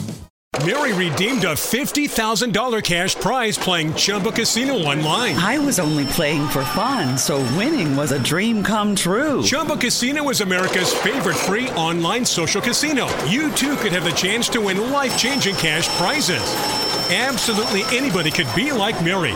Be like Mary. Log on to ChumbaCasino.com and play for free now. No purchase necessary. Void where prohibited by law. 18 plus terms and conditions apply. See website for details. The voice in the preceding commercial was not the actual voice of the winner. But um, but yeah, I mean, I don't know. Fuck, dude. If Shiraku's gonna be the Gojo of the series, like obviously you have to tread lightly with that kind of thing because you don't want the power situation to like get too crazy too fast. A lot of mangaka, you know, in in recent times have been showing that they know what to do with wildly overpowered characters. You know what I mean? So you have like Gojo, you have Sinbad, you have um uh fucking Escanor, you know what I mean? Like all brilliantly handled, Yeah. wildly OP characters in like the contemporary manga landscape landscape, at least in the last like five to ten years. You know what I mean? So mm-hmm. like I'm not really worried in that regard if they are going to make Shiraku wildly broken. But like I'm sitting here thinking like, man, what if they give him like light speed tech? you know what I'm saying? And it's like, would they though, since he already kind of has a movement ability from the zero gravity situation? Maybe that's like a one and done kind of thing. So you have to leave it as a trump card, one use, you know, for the whole fight. You know what I mean? And maybe that's just like your back pocket. Like I have to win, pull out all the stops, light speed. Then what are you going to do?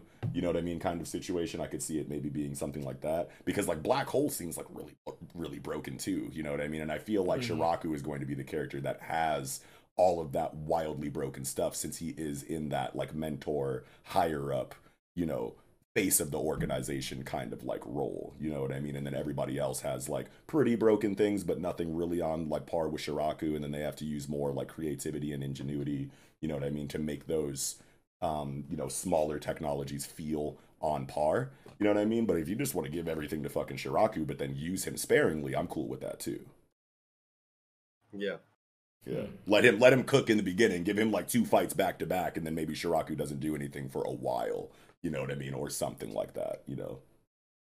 Does Yeah, it's a something couple- like, "Hey couple- man, I showed you the bits. I showed you the. I showed you how to do the beat. Like Yeah. you gotta show me your stuff, Right. and be like, you know, put him in like challenging but testing things. Like I'll save your ass, but like you're probably gonna get a couple arms broken. Like Yeah. Mm-hmm.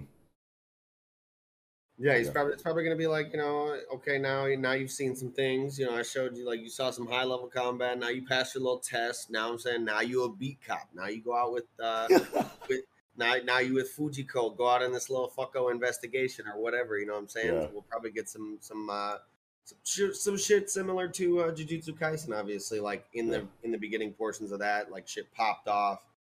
Then we Yeah. got uh Yuji with Gojo, shit fucking went crazy. Ryoiki Tenkai, yo, like Yeah, yeah. fucking and uh And then he kind of just like leads them down to the, into yeah. the fucking like you know the um what's the what's the arc name when they when they go up against Todo and, and Squad. Oh, the uh, sister exchange Festival. The festival. sister or exchange, yeah, yeah, the yeah. festival. the school. And then yeah.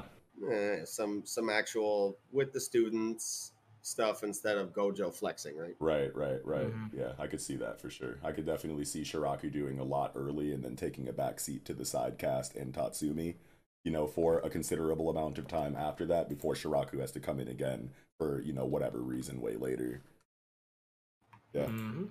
There's a lot of things that like the, like the potential is crazy in in Aliens area and the execution so far feels very thorough, planned and and Nabafusai, you know, seems very confident on what he's like delivering to us. You know what I mean? So like I have nothing but praise and excitement for this series so far and I'm so happy it's on the show. I'm right there Mhm. with you. So, Pretty yeah. solid so far. Yeah, but that's Okay. uh, that's about all I had, I think, for Aliens area this week. Yeah, I think I'm good too.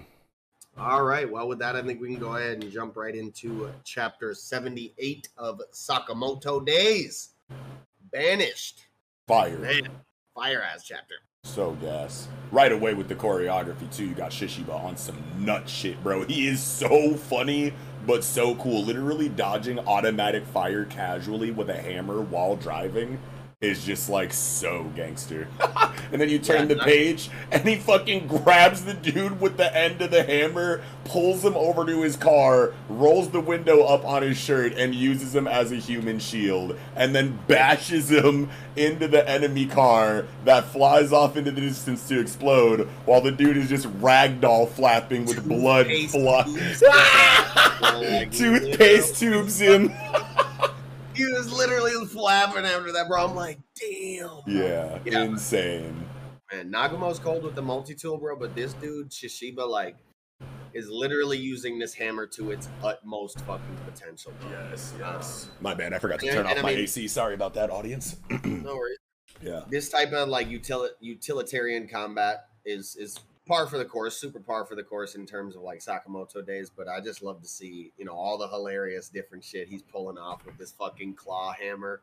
Yeah. Aside from you know what you would imagine as its, as its practical use, which is just like bashing bashing someone's shit in, right? Right.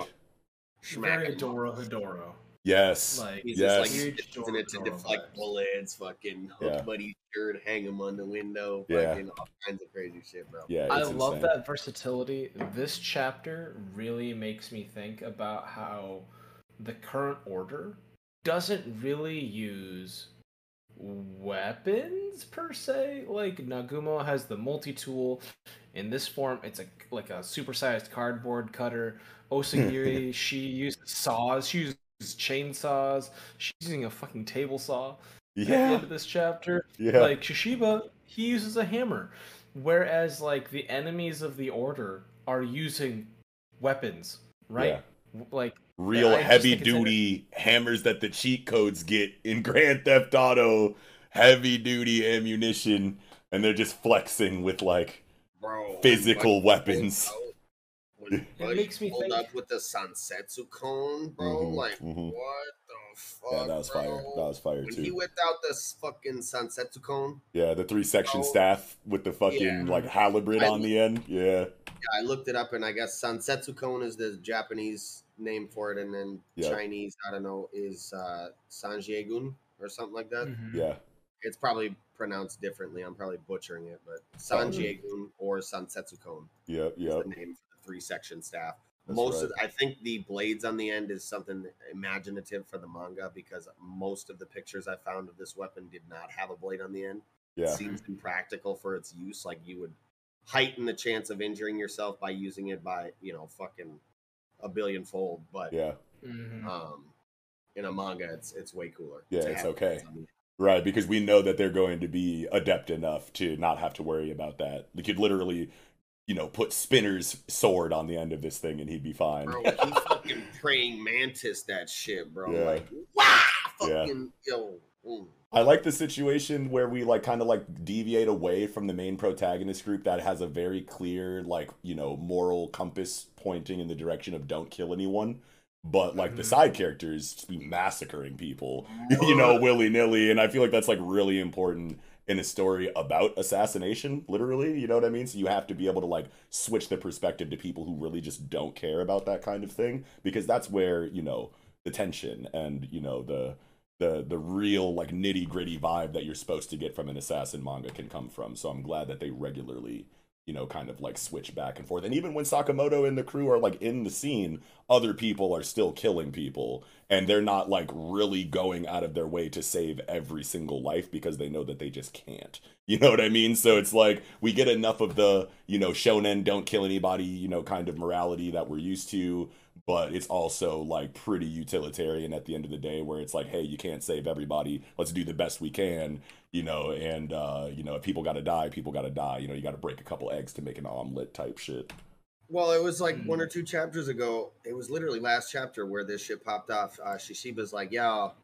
like, don't get too flashy, bro." And he's like, "Don't worry, bro. I got a, I got a gold rank assassin license or or whatever he said, class A, class A, whatever he fucking said." yeah Basically, like, bro, you know, doesn't matter what kind of collateral damage happens here. Like, this shit gonna get covered up. I got a license to kill, bro. We're chilling. yeah we're chilling we're chilling and there's just something bro. there's just something about Proceeds like. Yeah, there's just something about like the character, you know, um the kind of character where it's like ruthless killers doing like horrendous things but having like a very jovial or like childish personality while they're doing it. So like Nagumo like really is just like one of my favorite kind of characters in a oh, story like this where someone can just casually lop some dude's head off with a smile and they're not necessarily a villain or an antagonist because like you're used to that with like maniacal you know incorrigible villains that just like slaughter people willy-nilly. They usually be laughing and shit while they're doing that but nagumo is like effectively a protagonist right so it's like you, you know it's just cool that you can just get that kind of personality for a person in this- yeah kind of Yeah. just It's know, childish. willy-nilly, just vibing, yeah childish. yeah like i just like that that dynamic in in Even any in story. combat, like yeah we get these action panels of him clashing with um, what's what the fuck's this? Uh, Yatsu Yatsu Yatsu y- Yotsumura. Yotsumura. Sorry, I Yeah. fucking was just struggling with that for a second. It's all good. Um, when he's kind of having his little exchange with Yotsumura, like just the facial expressions we see from him are just like jovial, like like like we were talking about, like aloof, like he's not super serious, like he's Mhm. just like, hmm, huh, hmm. Right. And it works because like we get that opposite personality right next to him with Shishiba. Yeah, you know what I mean? So it just it just feels good all the way around. We have every single kind of personality that you can expect or every or we have every kind of personality that you can expect for a profession like this and then some, you know what I mean? Like you got uh that that boiled guy that was just like, you know, an Ew. anomaly of, you know, personalities, you know, inside of series like these. And then, you know, you have Leon on holiday. yeah, The you have like the whole spectrum, you know. You got the Yandere, the Tsundere with the um God, this girl's name's Osaragi. Natalie. Osaragi? yeah. Yeah, yeah, yeah. No, oh, Goth Farm Girl. Yeah, Yes, Goth yes, Farm yes. Girl. That's it. Yeah. Dude, no, she's crazy. Uh, Saw yo yo bitch, like wow. yeah. yeah, she's using a table saw. She, I love it. where she stole a table saw, I have no idea. Uh, and it's like it's not I- even plugged in a lot of the time. Like the fucking cord is like dangling from it. Yeah. It's like it doesn't matter. Like she can create all of the spin that she herself. needs or all the momentum or like whatever. Like that shit is still jagged. You know what I mean? It's going to do the damage it needs to whether it's turned on or not. And that's just like so cool. And going back to the choreography, as soon as they encounter um what's his name? Yotsumura. Yotsumura, as soon as they encounter this dude, the speed of everything is so crazy. They're just like, oh, there he is. And then, like, the rest of the double page spread is him destroying the car, but then you turn the fucking page and they're already outside of it, on go, coming into this fucking, like, car hanger thing that he's, like, standing in front of, kicks the fucking car at him. Nagumo just, like, effortlessly, like, hops it like a fence, and then pulls out his multi tool. They fucking clash. Another fucking car comes at him. And, like, ever since Axel pointed it out when he was talking about, like, you know, choreography in, um, uh, Sakamoto days being like very like you know uh, inclusive of you know the environment and whatnot. It's like I just can't like stop like noticing it. Obviously, it's like right there in your face. But before he said something, I was just like, oh my god, you're totally right. That is something that absolutely sets it apart, and it's in every single fight. every It's so single fight. cinematic. Yeah. It's so cinematic. I Yeah. absolutely adore the way they utilize fights. Like we Mm-hmm. had it during the school testing stuff, which was more like high low, whereas this one is like in parallel. Um, I loved fights like Mad Max Fury Road and stuff. Yes. I grew up on the old Mad Max movies too, so like, yeah. I really enjoy kind of that like car chase, cat and mouse kind of on the road, high speed, Yeah. high stakes kind of battle. Who was the original Um, Mad Max? Mel Gibson, right? Yeah, yeah. Yeah. Oh shit, dude, that dude's done everything back in the day. And Fucking Braveheart. the bad guy Yeah. from the first movie became reprised the role of Mortan Joe in the original movie. So Toe Cutter Oh, tight. was a Mortan Joe. He got cast as the old man. Beautiful. Um, a nice little nod. Yes. Yeah.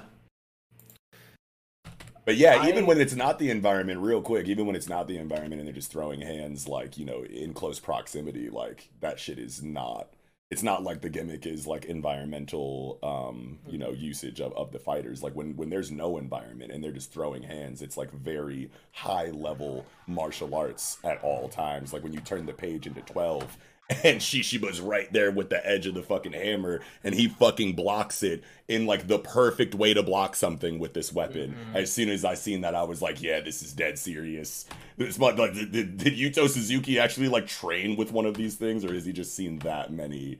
fucking kung fu movies and and whatnot like you never know but it's just i just remember turning the page and be like that is so perfect the, th- the the block behind the back with the three sectional staff. It's like you you can't wait to see that panel whenever someone with a three sec three sectional staff is introduced in something. At least I can. But yeah. I adore that. I also liked on page uh, four where Nagumo just uses multi tool to push the car steering wheel into like the pylons. Uh, which page? Page four. He j- he does a really simple thing. Oh yeah, yeah, yeah. the arm and then just tilts the steering wheel, and I was like, I like that. That's, Yes. you know, the very light touches of like, you know what, I don't Yeah. actually kill you very hard. Yeah, and and it makes a lot of sense, you know what I mean? Because the car steering wheel is very sensitive, you know what I mean? Like you don't ha- you can make a very subtle move like that and have it cause like the exact kind of damage that it does, and mm-hmm. that subtleness and the speed of the subtle movements like that having a big impact on the overarching fight is something that I feel like is like very like Sakamoto, you know what I mean? Like you see that like all the time. Yeah, you know, it's going to be something that Um, kind of like defines the the action in in later years when all kinds of analysis have been has been done for Sakamoto days. They'll people will come back to like that point.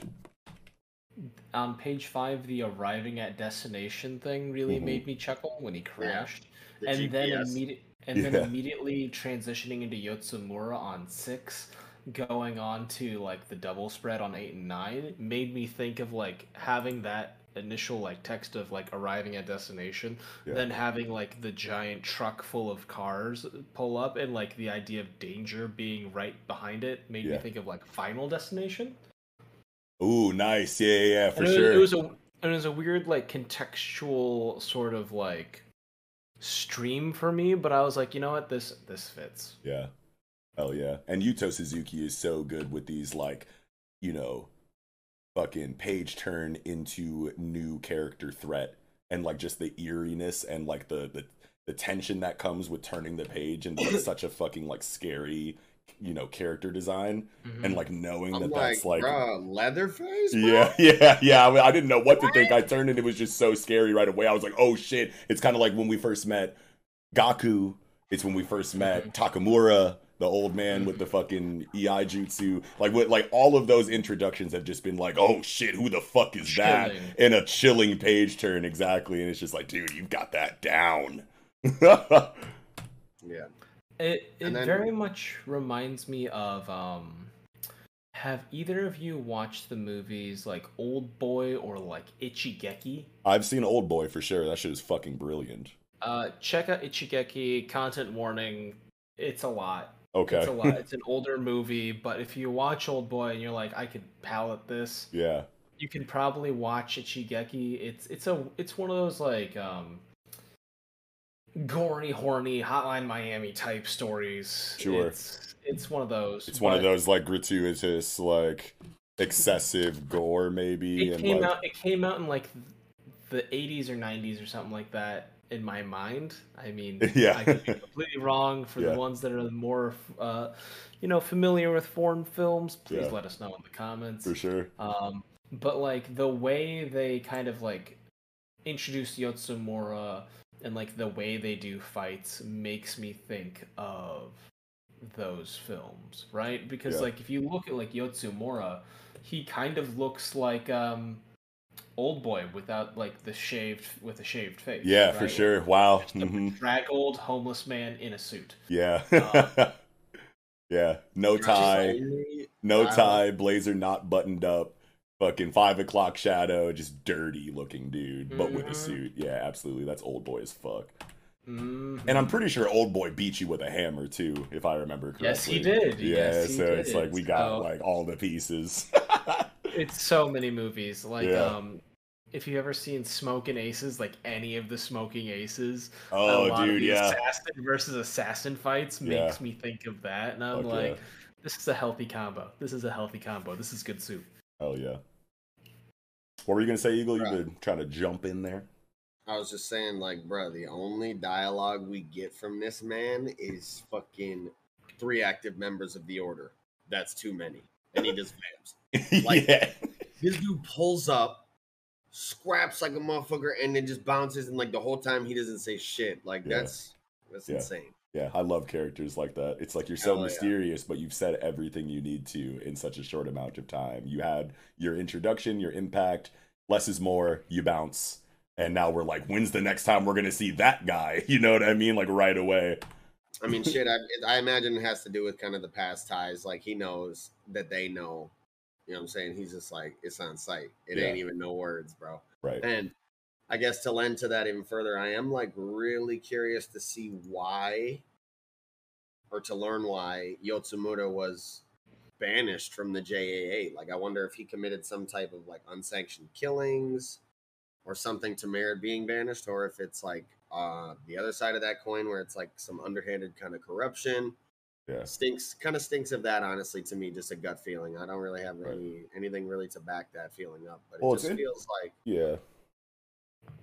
Yeah, I was gonna say it's interesting that that we have you know a dynamic like this because it's like the first place that my mind went with this guy. I was like, is he working with Slur or something? You know what I mean? Like former member of the Order who was banished from the JAA sounds like someone who would fit right in with Slur's team, but like he wasn't there when we got like you know the scene of mm-hmm. Slur's team. You know what I mean? So like, and that doesn't necessarily mean that he's not a part of the team. He could have just been away or something, and they don't have to mention him. You know what I mean? If he is a part of the team or whatever. But I think it would be a cooler situation if this was like an, an entirely new philosophy, different you know angle of you know the party system. You know what I mean? Involved and whatnot, and it wasn't just Sakamura or Sakamoto team versus Slur team, but then you also got like whatever this dude's on, introducing like a new element to make things that much more complicated and layered. Mary redeemed a $50,000 cash prize playing Chumba Casino online. I was only playing for fun, so winning was a dream come true. Chumba Casino is America's favorite free online social casino. You too could have the chance to win life changing cash prizes. Absolutely anybody could be like Mary. Be like Mary. Log on to ChumbaCasino.com and play for free now. No purchase necessary. Void where prohibited by law. 18 plus terms and conditions apply. See website for details. The voice in the preceding commercial was not the actual voice of the winner. Hey Nissan, how do you get to the top? Calculating. Proceed to 1959. Take a hard left in East Africa at the 71 Safari Rally. Veer right for 19 off-road championships in the Baja Desert. Proceed towards Moab. Take the trail to Hell's Revenge. Include steep incline. Continue for the next million miles. Um, where to first again? 60 years, millions of miles, and the capability to take you anywhere. This is the new Nissan. Yeah. Because you also have And then, like- Takamura too, and it's like, what's up with that motherfucker? That's like a, a, a good example of what I'm talking about too right now. So the more Mm-hmm. the merrier in that way, in my opinion. What were you saying, Mello?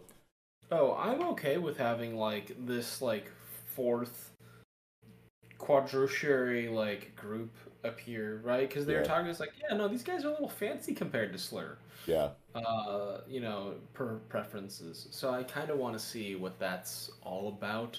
Um, like I'm okay with having you know Sakamoto group, Slur group, Order, former in the form of Yotsumura, and like having a faction that is like we're old school, but you know we just didn't fit the system, and so we exist, right? Because like those are those are like the four options, right? Like you have the order, you live within the system.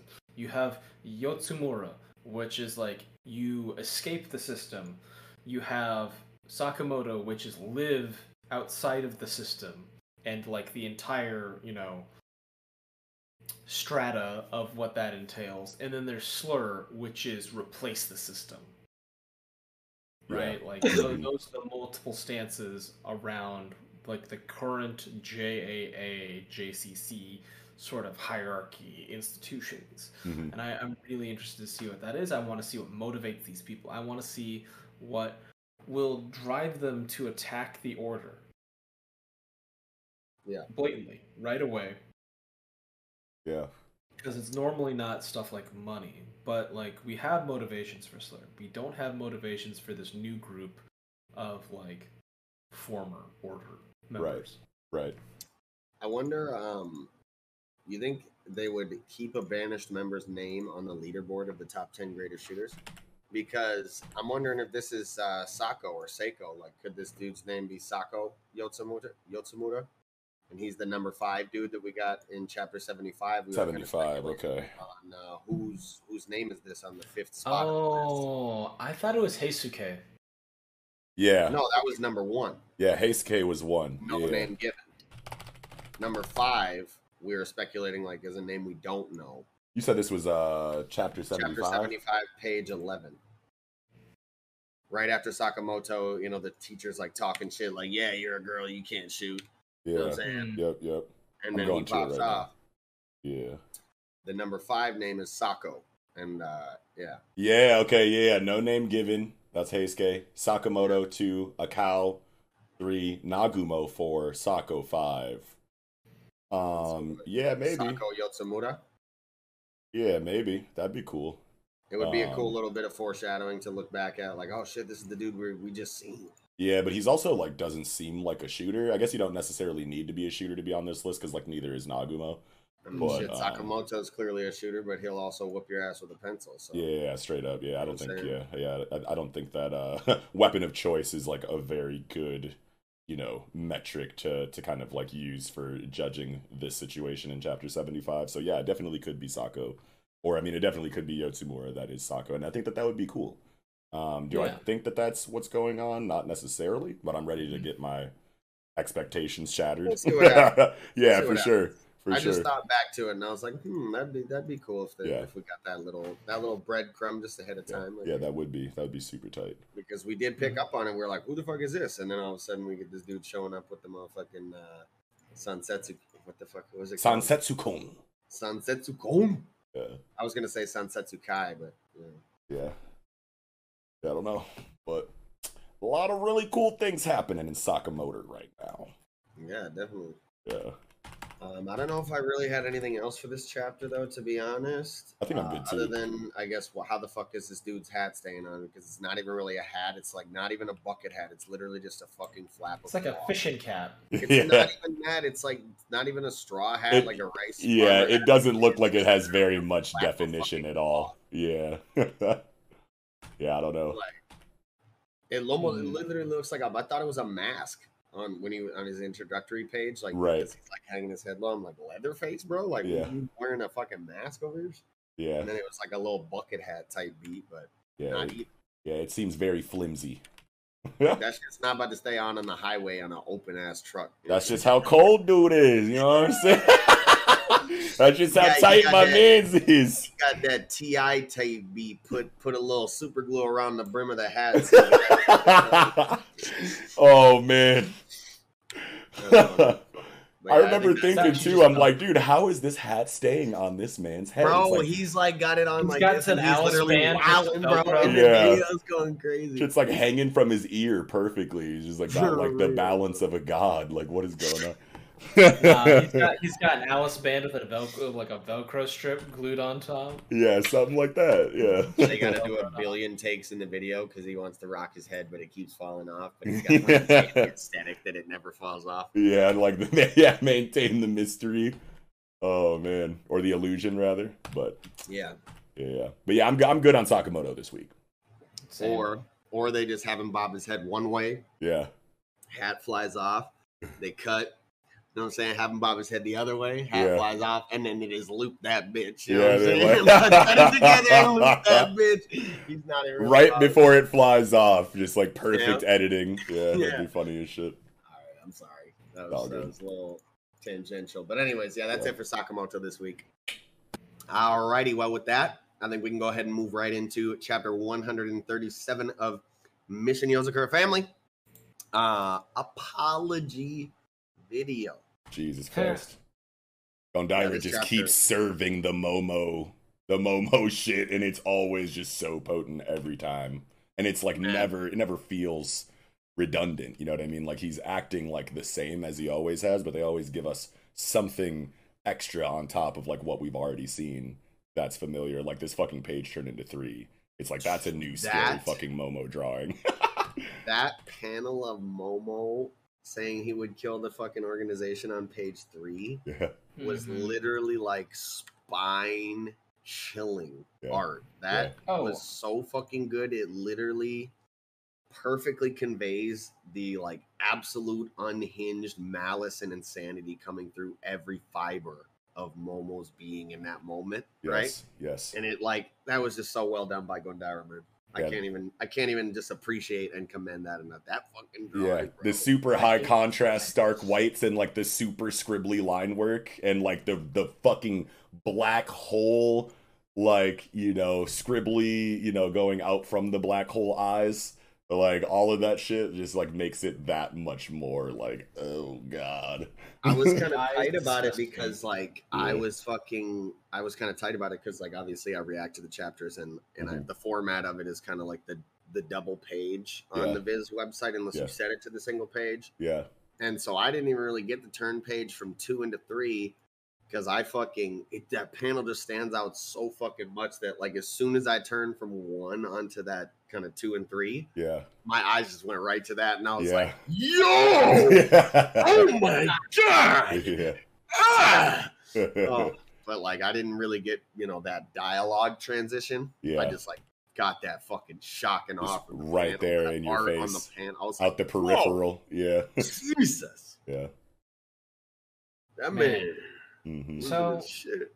I think this is just the continued like slow rapid reveal and decay of like Momo's insanity, right? Because we we talked about it where like he's lashing out at the world but then also like condemning the world, right? And then he's like, "No, these people are safe. These people are safe." So like, yeah, he went from like the world like he's like, "I'm going to kill random strangers. I'm going to kill all these civilians near these spy networks. I've been killing spies." Now he's focusing for the gold member spies. And then he's like he's always like, "It's us for us, for, you know, it's us the Yozakura versus the world." And now with this video, he's like, "Oh no, I'm me." He's like in his way of like defending them, he's still like, you know, placing himself separate from his family. So I expect him to eventually after the gold ranks are diminished, he's going to turn on his family, right? Because in his mind, he has finally like separated himself from the family, right? As opposed to being something like, oh, I want to be part of the family. I want to be part of the family. I want to be part of the family. He's like, no, no, no, you're punishing them. And it's like, he's being gracious about it's like, no, please punish me, not my thing. But at the same time, as soon as he says that, if anyone gets in my way, I will fucking eviscerate them. I will kill them all. Right. Like, but he's still saying like that separate thing. So I feel Yeah. like that is like, I would say it's a foreshadowing moment Yeah. right? To be like, hey, this is he's going to eventually turn on the whole this the family as a whole. Yeah, and and like to what you're saying right now, th- that's one of the more interesting things about Momo is that he kind of like has been turning on his family like the entire time. Like there's like there's this huge like contradiction in his like outlook and like what and his actions where he's like everything I do is for my family, but I'm like ever since we got the reveal of his entire plan and what he's been doing, he's been attacking his family in one way or another. You know what I mean? Like you have the original time that this giant, you know, plant uh plant blob thing that he calls his brothers and whatnot. Like they Yeah, the Cherry Bros. Yeah, the cherry bros. Like they literally like just came out of a of a fight with those and he literally sicked them on the Yozakura family. And then like this situation right now, he's like, I'm going to attack the gold rank spies. Multiple gold rank spies are his family members. You know what I mean? So he's like Mhm. constantly contradicting himself as far as like wanting to love and protect and do things for his family, but then also immediately putting them in danger like right after. So like Mhm. it's really interesting and crazy in that way. Plus, like how affectionate he is. Like, no, no one can harm my little brothers. But then he instantly weaponizes three of them into that exploding ball, and I'm just like, Yeah. hmm. Yeah. giant harm Right. is being exploded into shrapnel, like not Yeah. harmful for these things. Right.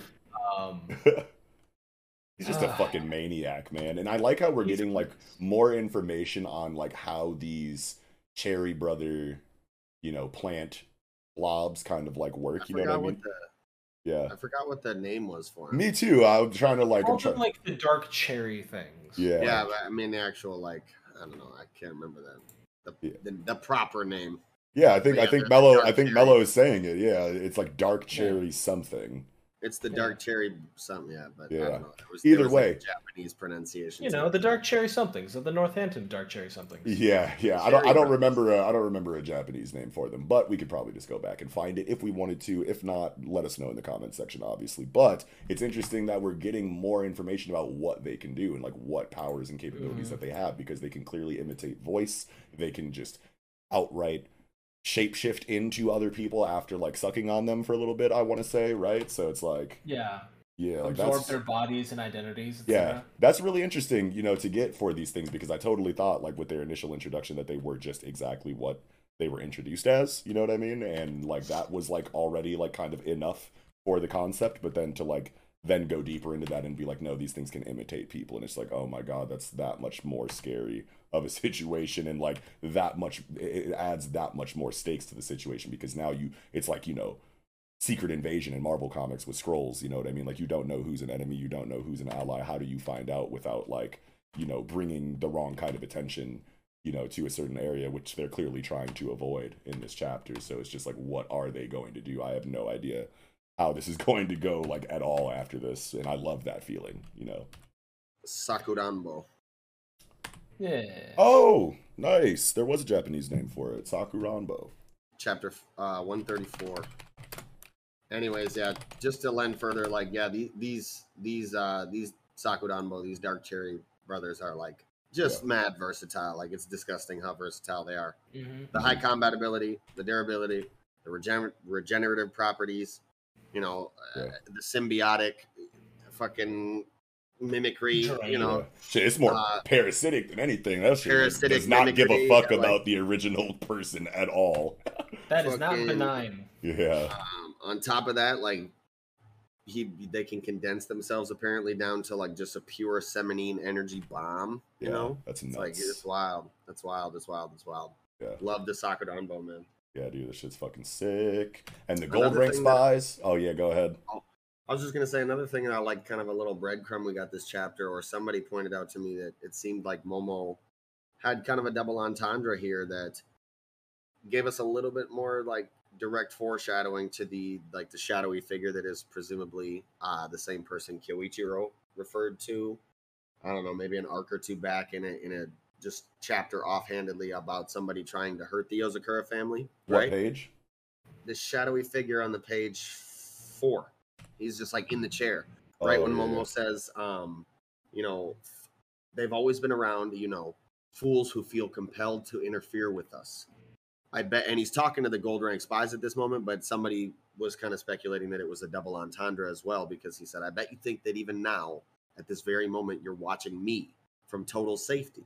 And it's this dark figure watching Momo on the screen in a chair, but you're not. I'm watching you too. I was reborn that day. There's no safety for any of you, not anymore. Da, da, da, da. Oh, so you're saying that like Momo is talking to the gold rank spies, saying, "I But bet you think," to- but then also this shadowy figure is looking at Momo, effectively like mirroring, you know, Yeah. the, so the, not necessarily a double entendre because that kind of has a different meaning, but yeah, Right. you know what I mean. You're Yeah, picking yeah, up. Uh, for sure. My for sure. hypothesis is that the shadowy figure is Cyber Demon Lord G. Oh wait, what's that from? I think I feel like He's I the- vaguely remember that. He's he's the guy on the tablet, right? He's oh the only oh, yeah, yeah, rank assassin that isn't physically there. yeah. And if he's like a security genius, he would be the ideal target to focus on because then you if if if Momo kills him and G is connected, he has access to the gold rank members, you know, security access. He can mess around with cameras, he can mess around with comms even more than he has with you know, infiltrating things. They might be like, "Okay, hey, we can get these things." And G's like, "Okay, I've got locations for this place and this place and this place." And they do that, and then he's like, "Is there any other places?" Like, "No, you're clear for that." And it's like, "No, you only hit like half of them." Yeah. And then it blows up anyway. And also the fact that like he's like, yeah, no, I've infil- I've planted things all over the complex. The complex spans the entire city. Yeah, dude, that was crazy information to get. So it's like, oh my god, even though you're trying to keep this like close to the chest inside of the organization and deal with it internally, the architecture of your base immediately puts the entire city in danger because it's in A such giant close, crater. It's in such close proximity to it, right? And it's like that was crazy information to get. I'm waiting for a giant crater thing, like when um the ants attacked in uh Kaiju number eight, you know, where like things just sink Yeah. all of a sudden, or it'd be like in Futurama, right, where if they blew up New York so that new New York could collapse underneath, Oh, you sure. know, that kind of thing. And I'm imagining that's a lot because then they'd be Yeah. like, "What? This isn't a subway tunnel. This isn't, you know, a sewage area. What the fuck is this?" Right. And then would the organization, the, the spy organization, have to focus a bunch of resources to control the information, bribe people, take care of people, like get rid of like like damage control, information control, and then leave Momo more free to act as he pleases? Yeah. Um, he said that what it was. Uh, it took uh how many hours for it to transform? That the bombs would go off in a second. They An hour, right? uh, an hour.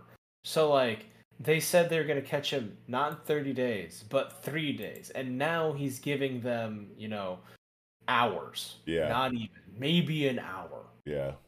Yeah, shit's wild. maybe less. Yeah, maybe because less. they don't know because he says like by the time you this video reaches you i'll have already placed things in place put Right. things in place Well, we like, got at the end of the chapter, we've got 57 minutes left. Yeah. Oh, yeah. It does say that. Okay. Yeah. Less than an hour. Yep. Yeah. that's good Yeah. I keep looking at this Ugh. fucking panel on page four, man. Ever since Eagle brought me back to it, and this dude in the chair is just drawn so. Dude, Hitsuji Gondaira's like got like the ominous like mystery art like down. Like if you look at this fucking panel, bro, like you have the chair, obviously got the stark blacks in the background, like where the light doesn't hit it, but then with you know the light gray like screen tone accents on it, and then going into the actual light source behind the dark figure, and you have this like crosshatch like white pen, you know, inside of like the stark black silhouette with the screen tone glow around it.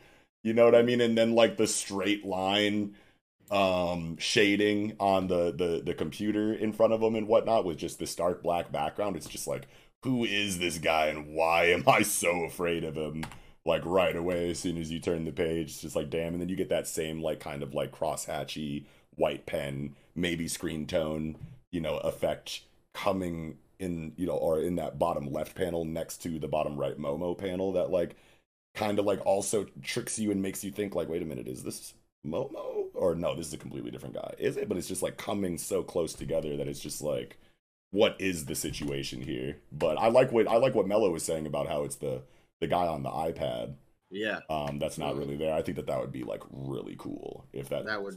yeah Yeah, I agree. I agree. That'd be a, that'd be a cool answer to our kind of question here. yeah That would, uh, and like Mello was saying, yeah, if he kills Cyberlord G or whatever, then he's got access to his database. A lot of the, a lot of the, you know, the associations. Mary redeemed a $50,000 cash prize playing Chumba Casino online. I was only playing for fun, so winning was a dream come true. Chumba Casino is America's favorite free online social casino. You too could have the chance to win life changing cash prizes. Absolutely anybody could be like Mary. Be like Mary. Log on to ChumbaCasino.com and play for free now. No purchase necessary. Void where prohibited by law. 18 plus terms and conditions apply. See website for details. The voice in the preceding commercial was not the actual voice of the winner. Mary redeemed a $50,000 cash prize playing Chumba Casino online. I was only playing for fun, so winning was a dream come true. Chumba Casino is America's favorite free online social casino. You too could have the chance to win life changing cash prizes. Absolutely anybody could be like Mary. Be like Mary. Log on to ChumbaCasino.com and play for free now. No purchase necessary. Void where prohibited by law. 18 plus terms and conditions apply. See website for details. The voice in the preceding commercial was not the actual voice of the winner. just security protocol and probably stuff like that. So Right. Yeah, like what if Momo is saying what if Momo is saying what he's saying to all of the gold rank spies, but then hidden inside of that he's specifically talking to you know, Demon Lord Cyberspace G or whatever the fuck his name is, and he's actually like at this motherfucker's crib right now or some shit like he's like about to activate on him like I could see that. Yeah. see that. breathes on the That's- back of his neck. Yeah, at like the end of the video. I was talking to you actually when I said that shit. Cause you're The... you're the you're the one that's the the trickiest to get, so I came to you first, like type shit. You're not safe because you're behind that iPad. I mean, I feel like it would be like um that moment in Hunter Hunter where like the Yorknew bosses have the meeting and then you notice that Illumi's like stuck pins in them to like make them look like they're alive. yeah, yeah. I'm just waiting for moments like that, but with like the Sakuranbo Cherry Bros. Oh man, you're totally right. We could definitely get some shit like that. God, that'd be so hectic. Oh my god. Yeah, no, this is a really cool one. It means Yeah. a lot. There's one thing that kind of reinforces what we talked about earlier about like how, you know, Momo's targeting the Spy Association, but indirectly he keeps targeting, you know, his family, right? Because he talks about like how, like, first he talks about like um, page five. Now then, I have a zero tolerance for anyone who dares mess with my little brothers. And then, as punishment for the Spy Association daring to try the Yozakura family, I've set these all up through your headquarters, which doesn't endear him. And then finally, he, you know, snubs them all, including his children, saying, I have to wonder, will mere gold rank spies have what it takes to handle them? Yeah, that was a crazy line of dialogue. It's like, bro, Like, so almost all your disrespectful. kids Yeah. are gold rank. right. And uh, on page nine, the person in the sleeping bag, you see them smirk. It's the Yeah. first facial expression we've seen out of them the entire time. Yeah. Are you talking that good shit? Huh? Yeah, they're about to uh, activate oh. for sure. I can't Yo, the wait. sleeping bag bitch is about to turn the fuck. Yes, oh my god, I can't wait to see some LaRue from Tower of God shit. Like, just gets up and just has like some kind of crazy energy wave attack. I don't obviously that would be like a little bit too close to, to LaRue if they, you know, had Shinsu wave controller beams or whatever, but um but yeah, whatever they got is about to be fucking drastic. I cannot fucking wait for that shit. Yeah, that row of panels of the spies' reactions, man. To Yeah, that. it says so much with so little. And then the next panel, and Taiyo just feels their like malice and will, and he's like, "Oh shit!" And it's Yeah. like mere gold rank spies. mm Wait, Next where's the panel. Taiyo reaction? Oh wait. Uh, Page 10. bottom left, page ten. Oh, I thought that was. Oh, okay. Yeah, yeah, yeah, yeah, yeah. Yep, yep.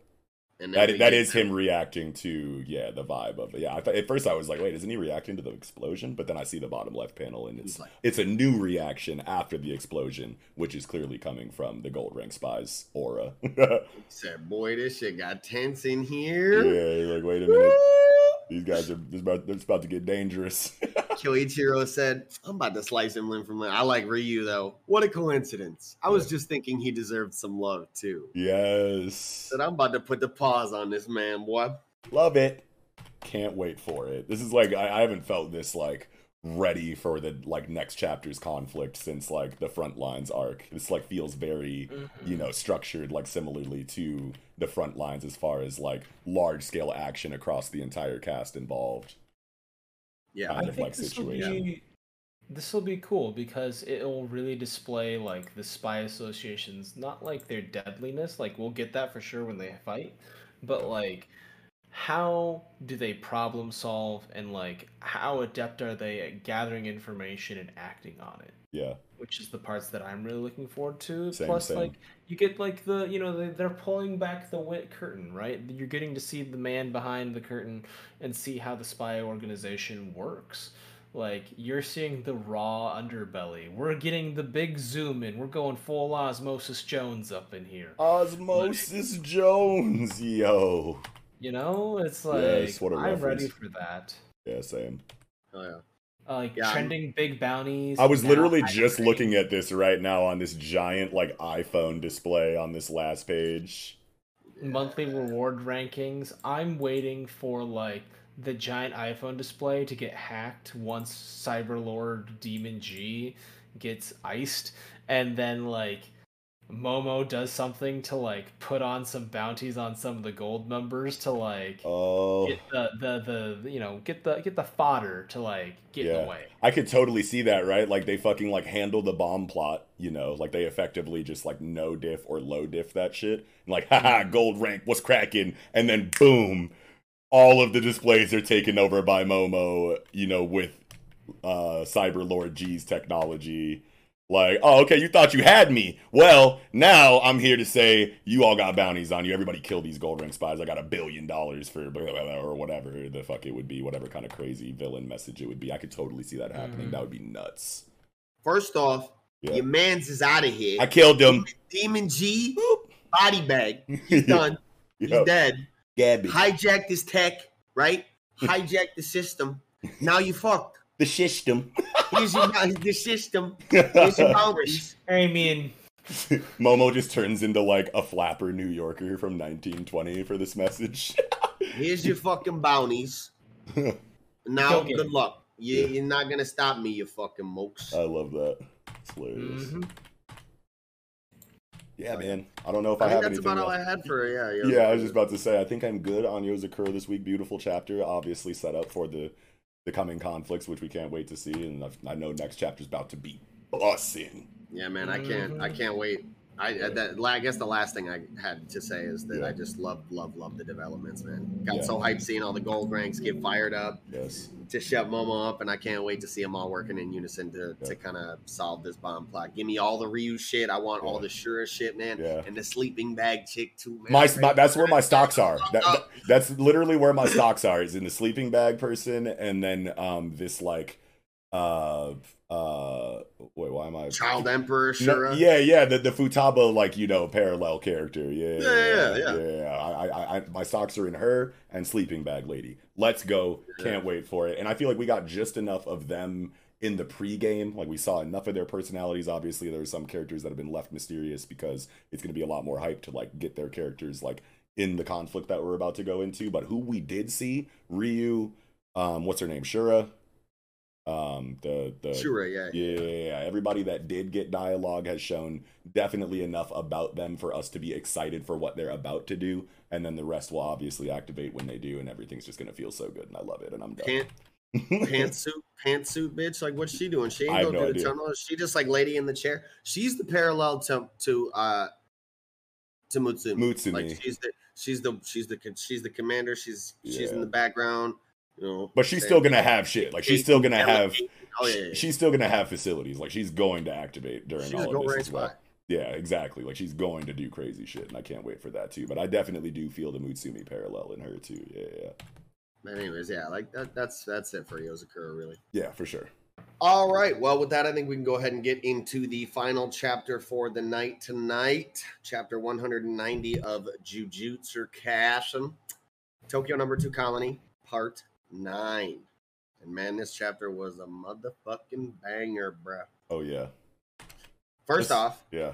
first off, Panda's still out here, motherfuckers. Let's go. Panda is Let's still go. out here. I love to see that. Super sad though that he lost the siblings, man. Yeah. And I wonder how, like Knox, you've kind of talked. I feel like you've touched on this in in a couple of the past reviews that we've had since since we've seen what happened to him. Yeah.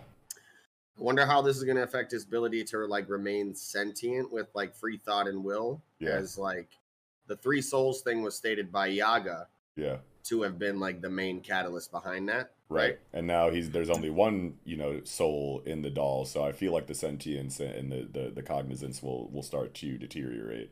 Yeah, so I just I don't Do know. I really hope so? we don't Yeah. have to say goodbye to fucking Panda Man. He's been one of my favorite fucking characters Yeah. since literally the panel he was introduced. Like Right. literally the moment like when he was like, "Oh, you know what I'm saying? This is Kugisaki." You know what I'm saying? Yeah. Nobara. Mhm. This is this is uh Megumi. Or no, he was like, no, it was when he introduced Maki and them, and it was just Panda. Yeah. You know what I'm saying? And he Just was like, Panda. "What?" Yeah. Ever since that panel, man, I've loved fucking Panda the whole time, man. Yeah, it's really And sad, just but I think that that's like kind of like what has to happen because why would Yaga go out of his way to give that exposition to us in that conversation with um Oh my god, what's the Yeah, what's the lazy what's the lazy swordsman's name? Um uh fuck, he's got a volume cover and everything. Um Oh, trench coat swordsman guy dude. coat, yeah. Yeah, I know yeah. who you're talking about. Why am I blanking on that? I'm He's like one of the family heads, right? no. He barely has any lines. No, No, It's- it's he barely does anything. He's like, "Oh, I'm worried. I'm gonna stick with Panda,"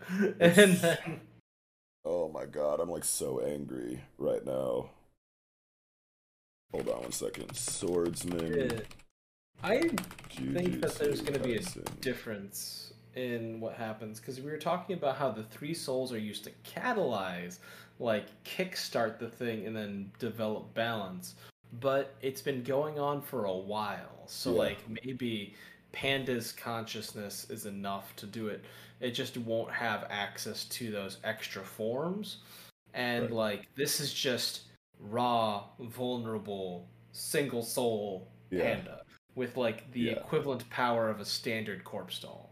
Right, and the name is Kusakabe for the character that for some reason I could not fucking remember. But yeah, you have a good point though, Mello, right? Because it's like, yes, Yaga did have that conversation with Kusakabe and made a point to say, yeah, I put your nephew's soul in this doll, but without, you know, the three soul system creating the equilibrium to continue the sentience long term um, he's eventually just going to deteriorate into a mindless doll. You know, is is is what he's is what he said to him or whatever.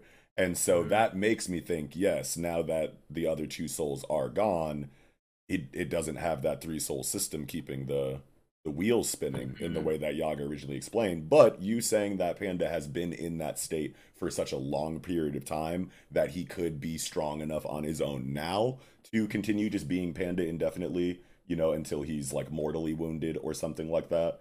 Um, I think that that feels fine too. Like if that explanation came out eventually, that would be cool.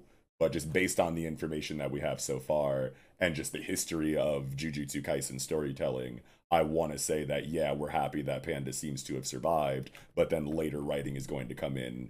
You know, maybe his dialogue starts to deteriorate, you know, or something like that, and then we get like superimposed, you know, narration, or or maybe a you know a character speaking on it, like, oh man, Panda's losing it because he lost his fucking sibling souls. You know what I mean? Like I could totally see him just tapering in that way to just mindless doll stage, Yeah, mm-hmm. yeah.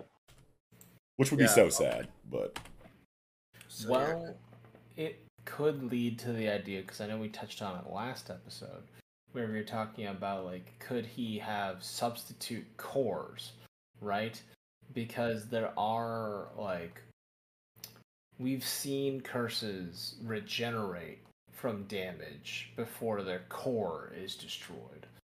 Um, like the like the main part of their body, like when Yeah. like things are Panda just did that. yeah, yeah. And Panda just did that. So Yeah. like, is there a moment where like Panda will eat the cores of defeated cursed spirits and like try to like build up a stockpile, but it's not like stable in that same way. It's too much, you know, excess malice that he doesn't quite digest, and maybe Wait a minute, cores, becomes- cores and cursed Um, spirits. I thought that cursed spirits was either you do enough cursed energy damage to them to where their HP just goes to zero and they're exorcised, or you crush the head. Yeah, right. Yeah. but like, I there's got to be cores for cursed spirits because personally. there's like cores for like the cursed dolls and stuff. Yeah, yeah, and yeah. like we've seen curses and we've seen and we've seen Hakari, right? Like Yeah. use the binding vow to like localize damage. And we've seen curses take like limb damage and then regenerate it. So like Right. even though they haven't like specifically stated that there's a core, there seems to be one and at least it should be in the head. Oh, sure, Um, sure. So I wonder if like Panda's gonna like cannibalize like cursed spirits' heads Oh to like God. gain a bit of power, but then like it's gonna be you know long term not that good for him, potential corruption, etc. That would be a wild direction to take Panda's character. I just can't like see him doing that just to survive Mm. based on the character that we've kind of gotten so far. I feel like it just makes a little bit more sense in Jujutsu Kaisen for him to just either what you said explanation comes out that he's been in that you know like triple soul equilibrium for so long that he can maintain his his sentience indefinitely even without the siblings or he literally just dies because that's kind of like what's been set up with the with the yaga dialogue just becomes a hmm. feral panda. yeah, or something like that. But When like, all of a sudden he's just like, yeah, yeah, and it's like Panda, what's gotten into you? And he's just like, it's like that's not the usual Panda response. Uh, what if his prologue is he gets donated to a zoo? Oh, and like, sorry, buddy, you lost sentience. You're you're basically an animal. oh my god, that like, would. What do we do with him? And it's just like, well, I'd rather see him dead. put him. I I fucking know. Fuck I don't want to. Put I don't. old Yeah, I don't want to see him go to a zoo, dude. Fucking zoos are fucked up. Zoos suck, bro. Yeah, zoos Oh, they're good for I, I chose the conservation. fate worse than death Yeah, in no. a zoo. Yeah, no, that'd be that'd be a fucking wild, but I was like, you know, Um, it'd be kind of sad. A zoo. yeah. For certain for certain species, and you know, pandas being one of them, yeah, zoos are good for conservation in some Yeah. ways, but He's they're depressing dog. as fuck. They're Yeah. depressing as fuck. For sure, for sure. Let's talk about like the absolute dread that this chapter delivered in its first couple of pages with Panda finding a severed hand on the ground because like we've been talking Mhm. like you know everybody's been talking back and forth like who is going to win this fight it's jujutsu kaisen so like we can be pretty sure that one of them is going to die by the end because jujutsu kaisen doesn't really you know pull any punches in in regard to like character deaths and like significant character deaths. Like mm-hmm. anybody can go at any time. Like it kind of feels like the walking dead or like game of thrones in that kind of way as far as like the stakes go and the uncertainty goes inside of jujutsu kaisen. So everybody's just positive that or a lot of people are positive that one of these combatants is going to die. You know what I mean? And there's logic on both sides. So to see this severed hand and Panda like, oh my god, no, you ask yourself, whose fucking hand is it? Who died? And then you turn the page and Kashimo gets up and is alive. And you're like, no, Hakari. And then just subversion you know, a, a subversion of expectations back and forth, like all the way until Hakari just steals off this man in the page turn going into four. And you're like, why? How? And I was like so ready for it to be akin to the explanation that, um, you know, uh, uh, Eagle predicted in like one of the last reviews that we did for Jujutsu Kaisen, where the technique came into play. I think we were talking about how the doors were like silver, bronze, The and door. gold, but like they're not actually silver, bronze, and gold actually, because like you look into it and like the doors are actually like green, like orange and gold or something. Yeah. And um so like that's but like one of them was still gold, you know what I mean? I'm pretty sure. And like gold is a conductor too, you know what I mean? Like it could have worked maybe I don't know, but either way, the explanation that we get with the impromptu uh, binding vow slaps so hard because it makes so much sense. It's like you were gonna use what is it from from Hunter Hunter? Ko? No, Ko is the is the pinpoint damage. Um, Ken, I think, is like the reinforcement um, or a shield or whatever to a specific Yeah. body part. Yeah, yeah, yeah. So Ren. yeah, like hockey Oh, type yeah, shit. Ren. Yeah. Wait, what are you saying? I said Ren, but not. It's not Ren. No, Ren is just like the flex of Ken. aura.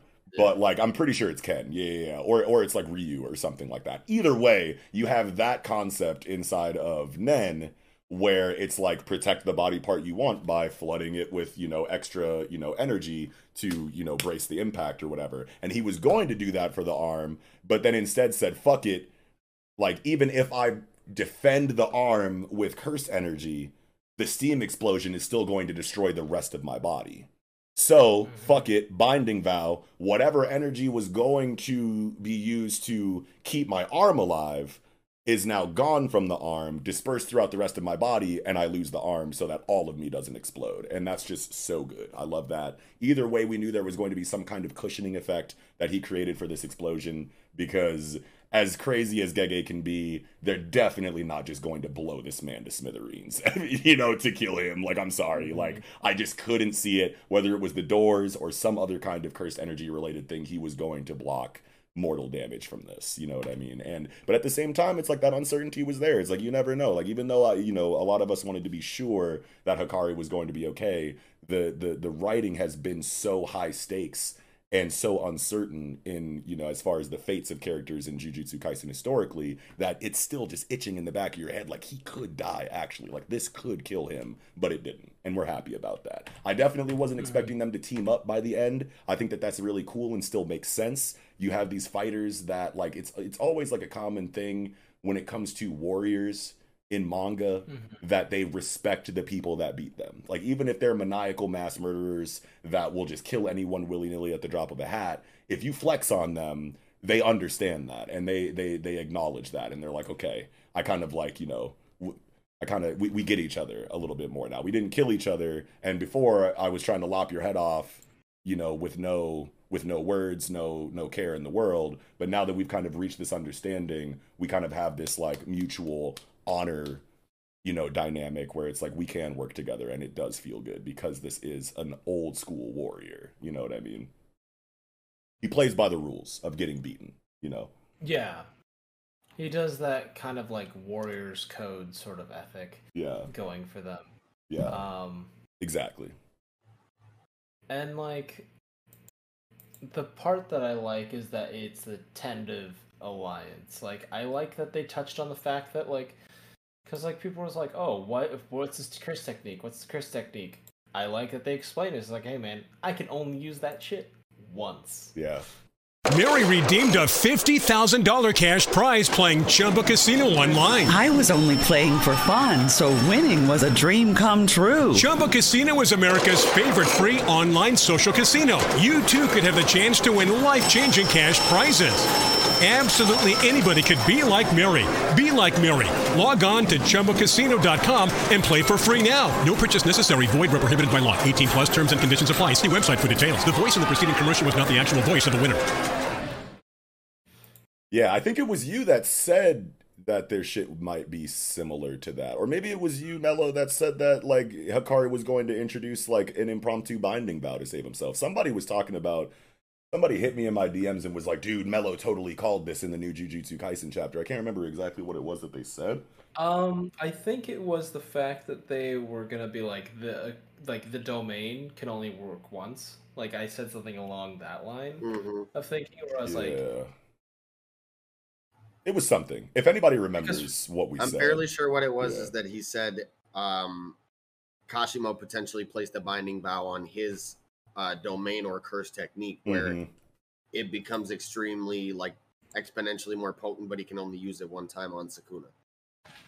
Yeah, which Which which which which was a great prediction because obviously that's exactly what we got here, and it makes sense, you know, for Jujutsu Kaisen because that is clearly, well, maybe not clearly, but it, it feels very strongly to me like a reference to Kurapika's character in Hunter x Hunter, right? The way that they tailored their Hatsu around the Phantom Troop, you know what I mean? So I, I think that that is just so cool. you know what I mean? And awesome that we called that to some degree, regardless of what the verba- what the verbatim prediction was. If anybody remembers that offhand or wants to go back into our you know coverage to find the the direct quote on that, uh, I would appreciate that in the comment section if you guys could manage that. But good shit either way, killed it. I uh, Mhm. I loved kind of I guess to go back to what you touched on as far as uh, page five. Love the explanation on like the chemical interaction of when Kashimo like so quickly and immediately released all of his cursed energy in such a volume that before it could even uh, disperse into the water, it just turned right into thermal energy, caused the steam explosion. Love the uh, love the explanation on the binding vow. You know, saying like, all right, I'll take the full damage here, but let me be, you know, clean everywhere else. Yeah. Um, that explanation was super tight. Gege always just keep things keeps things so just tight with a nice little bow on top as far as these explanations go, man. Yeah. It's just so fucking nice. It just feels so And, uh, like thorough and so perfect every time. Yeah. Mhm. And I'm uh I'm very, very excited that Kashimo, I know, you know, I don't I can't remember which one of you said it, but you were like, Man, I hope I hope somehow it happens where Kashimo joins the squad. I was I think that was train as Yato. Was that Yato? I think it was that Yato. might have been Yato has Yato. always wanted that, like since they started fighting. Because I don't want either of these characters to die, and I want them to be teammates. Actually, I think that I think you're right. I think it was Yato, but I'm Yeah. I'm definitely hyped as well that he was able to barter kind of an agreement between them. Yeah. Um, and yeah, I'm, I'm hyped to see more Kashimo shit. I like Oh, the yeah. interaction between um, Hakari and Charles. You know. Oh, I'm- before I'm- that, before that, we got to talk about how Hakari's like, anyway, I got some place to go. You two wait here, and it's like Panda and the dude who literally just eviscerated him. Like, you guys will be fine. I'm out of here. It's like, oh my god, no, Panda. So, like you, you have no way now. to defend yourself at all. You've got to be so scared. right? He says little he's like. I'm scared. Don't leave us alone. Oh yeah, yeah, yeah. We do get it right there, screaming. but anyway, Hakari's not sweating this arm loss right now at all. yeah, because he knows Uh, that like he- the next time he gets into a fight, he's gonna fucking expand his domain, hit a jackpot, and then heal himself. So you guys think that like even without the hand signs, he can expand his ship? Oh wait, oh yeah. Uh, he does say he'll fix it later because he's like. That's what I'm saying. Charles says, like, "What happened to your arm?" He's like, "Don't worry, I'll fix it later." So I think that's who he's gonna go to. I think he's gonna go to someone that specializes in reverse curse Yeah, there we go. and then using the jackpot.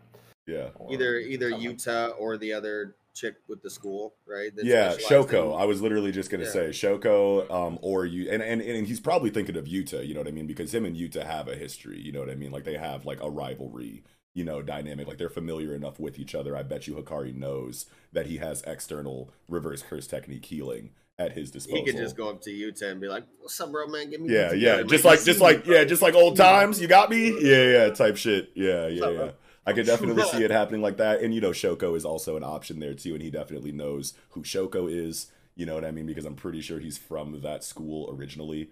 You know what I mean? The the same school as like Yuji and, and Nobara and Megumi. He's he's Tokyo school, right? I'm pretty sure.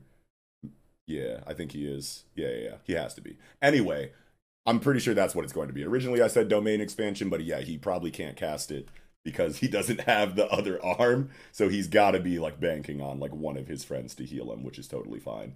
Um, I was also thinking like I don't know why, but like as soon as you reminded me that he can't make the hand sign, my mind immediately went to Isaac Netero at the end of his fight with with uh Think with I need two Meru. hands to pray? Yeah, you think I need two hands? hands to pray? A prayer comes from the heart, you know, but we already got that reference with Todo in, you know, Shibuya, so it's probably not going to be done again, but I, it was just funny I had to bring that up.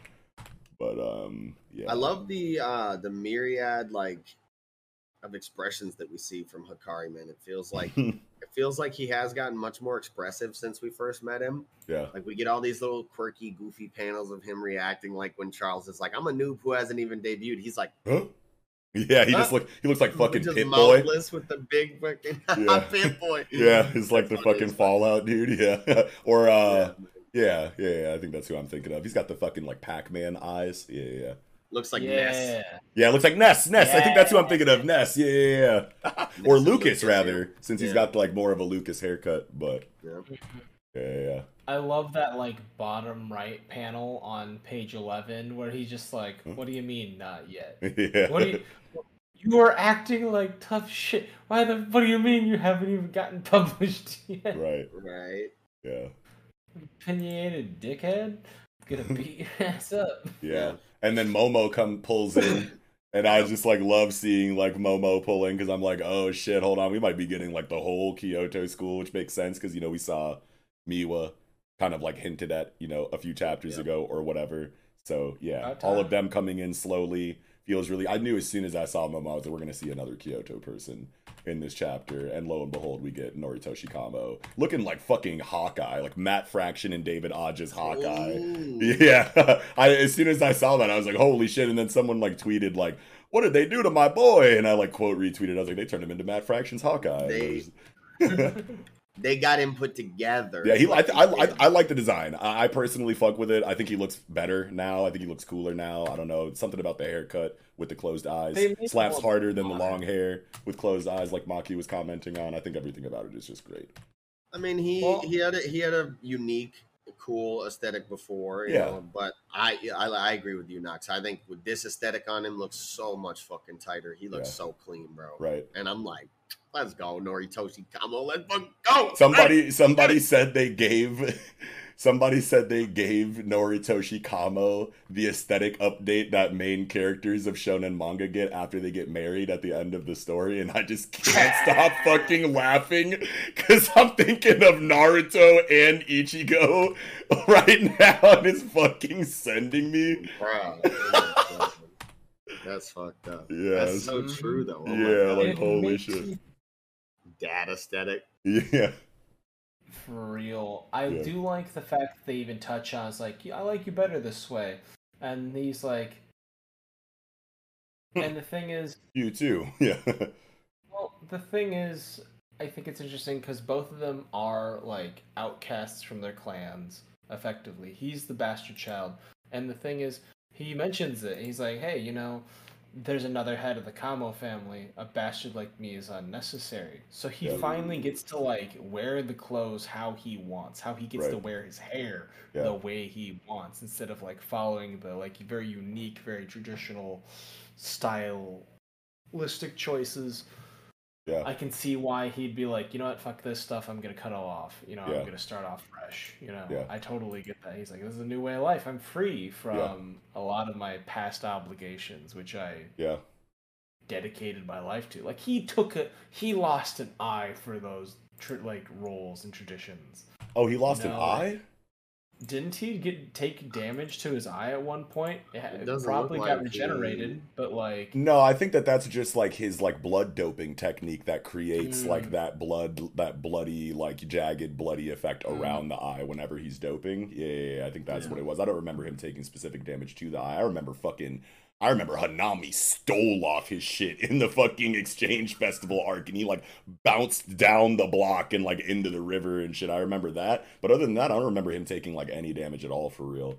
But um Mm, but it's but it's interesting though that um that you bring up the fact that he like has kind of like lost the throne of the Kamo and because he's like a bastard kid or whatever and like someone else like more worthy like took it or whatever and I'm wondering because someone was talking in in in our group chat on Twitter I can't remember exactly what they said. I think it was um, Aniki Smash. He was talking about the possibility that Kenjaku could have like reprised his role as like the original Noritoshi Kamo and just said, "Hey, Gojo sealed.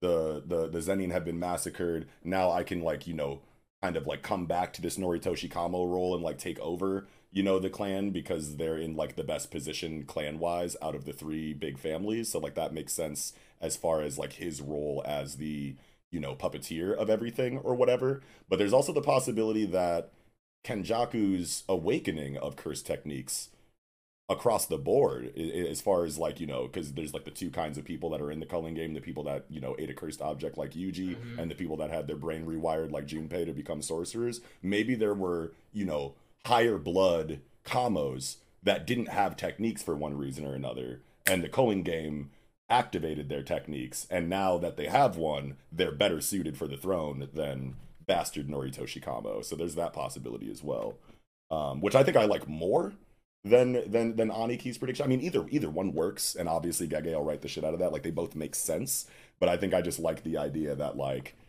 yo, I was the king, but like my fucking older brother didn't have a curse technique and now he does so now he's the king. And like as soon as that hmm. awakened they were just like oh yeah you get this dude out of here. What the fuck? Yeah. we never liked you anyway. yeah we never liked you anyway. You were just like the best thing possible on the bloodline at the moment but now you you're fucking option. now you're like cousin or older brother or something like that who's like true blood kamo you know has a curse technique and we're gonna make him king. Hmm. Man, I, I, I, but I do like how Maki and like Noritoshi are kind of like buddying up because like they got that common ground. They're like, yeah, your family sucks. Same, bro. Like, Yeah. Yeah. like this dynamic is just so beautiful. I love this pairing. It makes so much sense. I can't believe I never really thought about it before. But yes, they do have like a lot in common. So and then they have the perfect frontline artillery like combo because Yes. like Maki is the such a bruiser. the Dude, bruiser berserker. So- Close quarters fuck you up, and then combos in the back like pew pew pew pew. Yeah. Love it. Lincoln, Yes. Katniss, Katniss, Katniss Everdeen, Catpiss, Everpiss. Cat piss ever piss. Get out of here. Oh, come on, he's bending. know. So he's bending arrows. He's got trajectory changing. Come on. Yeah, this man is clearly Hawkeye. Get Katniss Everpiss out of here.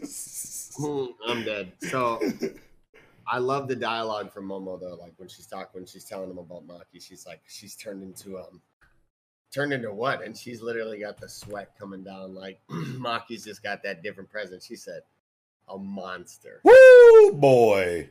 Kaibutsuja.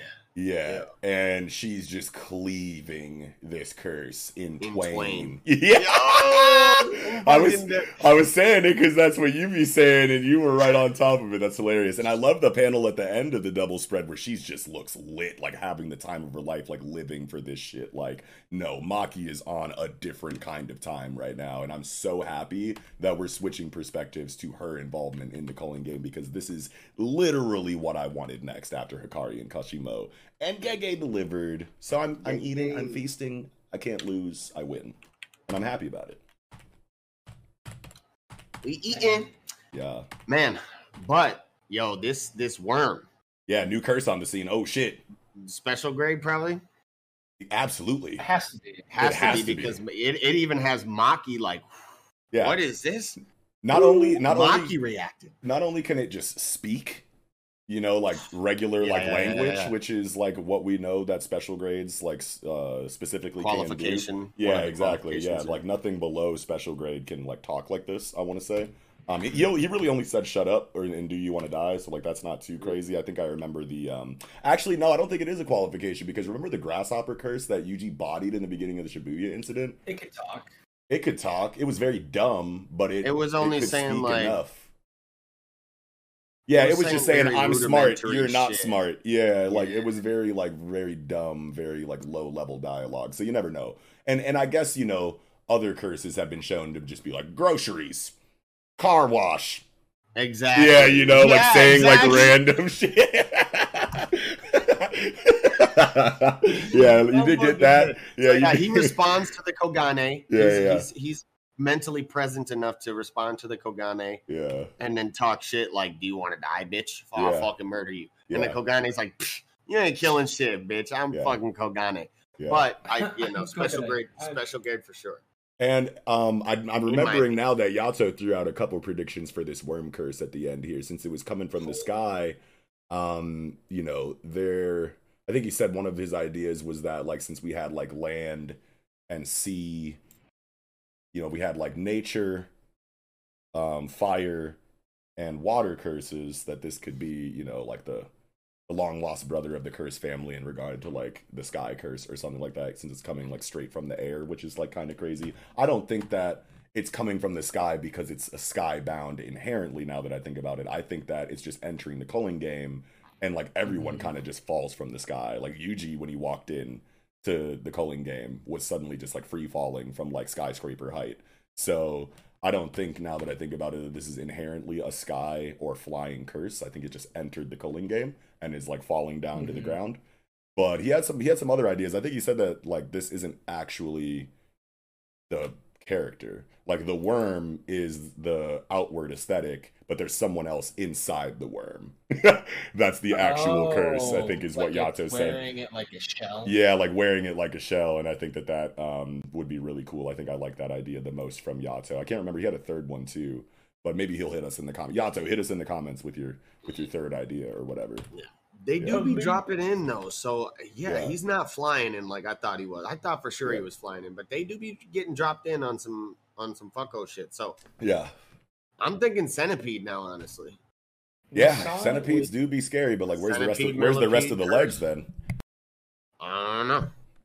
Right. I don't know. He just got these little mini arms. Yeah, these are these Yeah. little pterodactyl arms. These little mini arms got me shook. I don't know why. Like Yeah, he about to put he about to put these It's 'cause paws on somebody with these mini arms, bro. yeah, These quick ass paws. yeah. Oh, I'm imagining it like it looks like a like a caterpillar, like a fucked up caterpillar, with like yeah. Oh, this is totally gonna fucking molt and turn into a fucking butterfly or some shit. Some kind of like some fi- kind of like it's so Venomoth, Venomoth or Butterfree, like late stage transformation, chrysalis butterfly cocoon. curse on some fucking. Oh my god. My sister, like that, that is a phobia. Like my sister is like legitimately like medically afraid of butterflies. So on some poof shit, bro. yeah, like on some spiritual message. Yo, this dude about to be on some poof shit. yeah, Yeah, I Spreading I think spores. it's like a silkworm or like because like the face with the holes in it. It reminds me of like the bot flies where it's like Ugh. several holes. and No. gonna come out. We've already What had talking the about? fester- but we've already had the festering death blade, right? Yeah, The yeah, yeah. blade of life. Yeah. So that's already touched. But with like the caterpillar like body, I imagine that might be a place where hands or like silk will come out of nice. as like a forward facing cannon or like uh, a guard where it has like you know just nasty stuff reach out Right. I like that because then that would be like some pretty cool, like, you know, because we're so used to like high energy beams or just like huge like DPS attacks as far as like as far as curse techniques and shit go. Yeah, yeah, yeah. Like it would be cool if we just got like I don't know, maybe it it obviously has, you know, win conditions as far as damage goes to actually kill people, but if like a main technique was like you know, um predominantly used for like crowd control like CC, like stun you, root you, you know, wrap you up, you know, snare you type shit. I think that that would be like really cool to get right now amidst like all of these wildly powerful and destructive, you know, curse techniques and whatnot. I think Yeah, be- well, and the silk thing has got me thinking like caterpillars like cover themselves in silk, right? That's their cocoon. You know, they kind of build themselves like a silk cocoon that hardens and then they hatch out. yeah, I don't know the science into for it, but yeah, it's something like that. There is like a yeah, I think it I think it might be silk. I don't know if it's silk. Having the it's silk, man. What if this thing gets it, it starts it gets in here, starts eating motherfuckers, bro, and then like cocoons itself up, comes out Um, on some fucking Mothra shit, like sentient, bro. Oh, dude, I think it's a I think it's a wasp curse. So there is a type of No. wasp called the Braconid wasp, and what they do is they infect caterpillars, and then they burst out from under them. So I Oh, think that the, the fuck. big three holes is a place where bees are gonna come out of. Oh my god, no. Like, Not would be- anything but bees.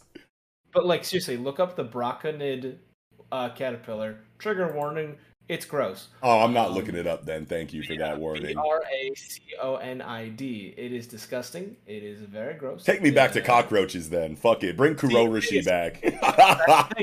Like, I think it's interesting because like that is another form of plague, right? Because like Mm. cockroaches fly, bug. There are nasty bugs that swarm, and then this would be wasps. Specifically Cockroaches fly? Cockroaches can fly. Like actually? yeah. Oh god, ew, I've never seen one fly. I'd probably Good. fucking throw up and shit at the same time if I saw one flying. Shit myself and throw up. yeah.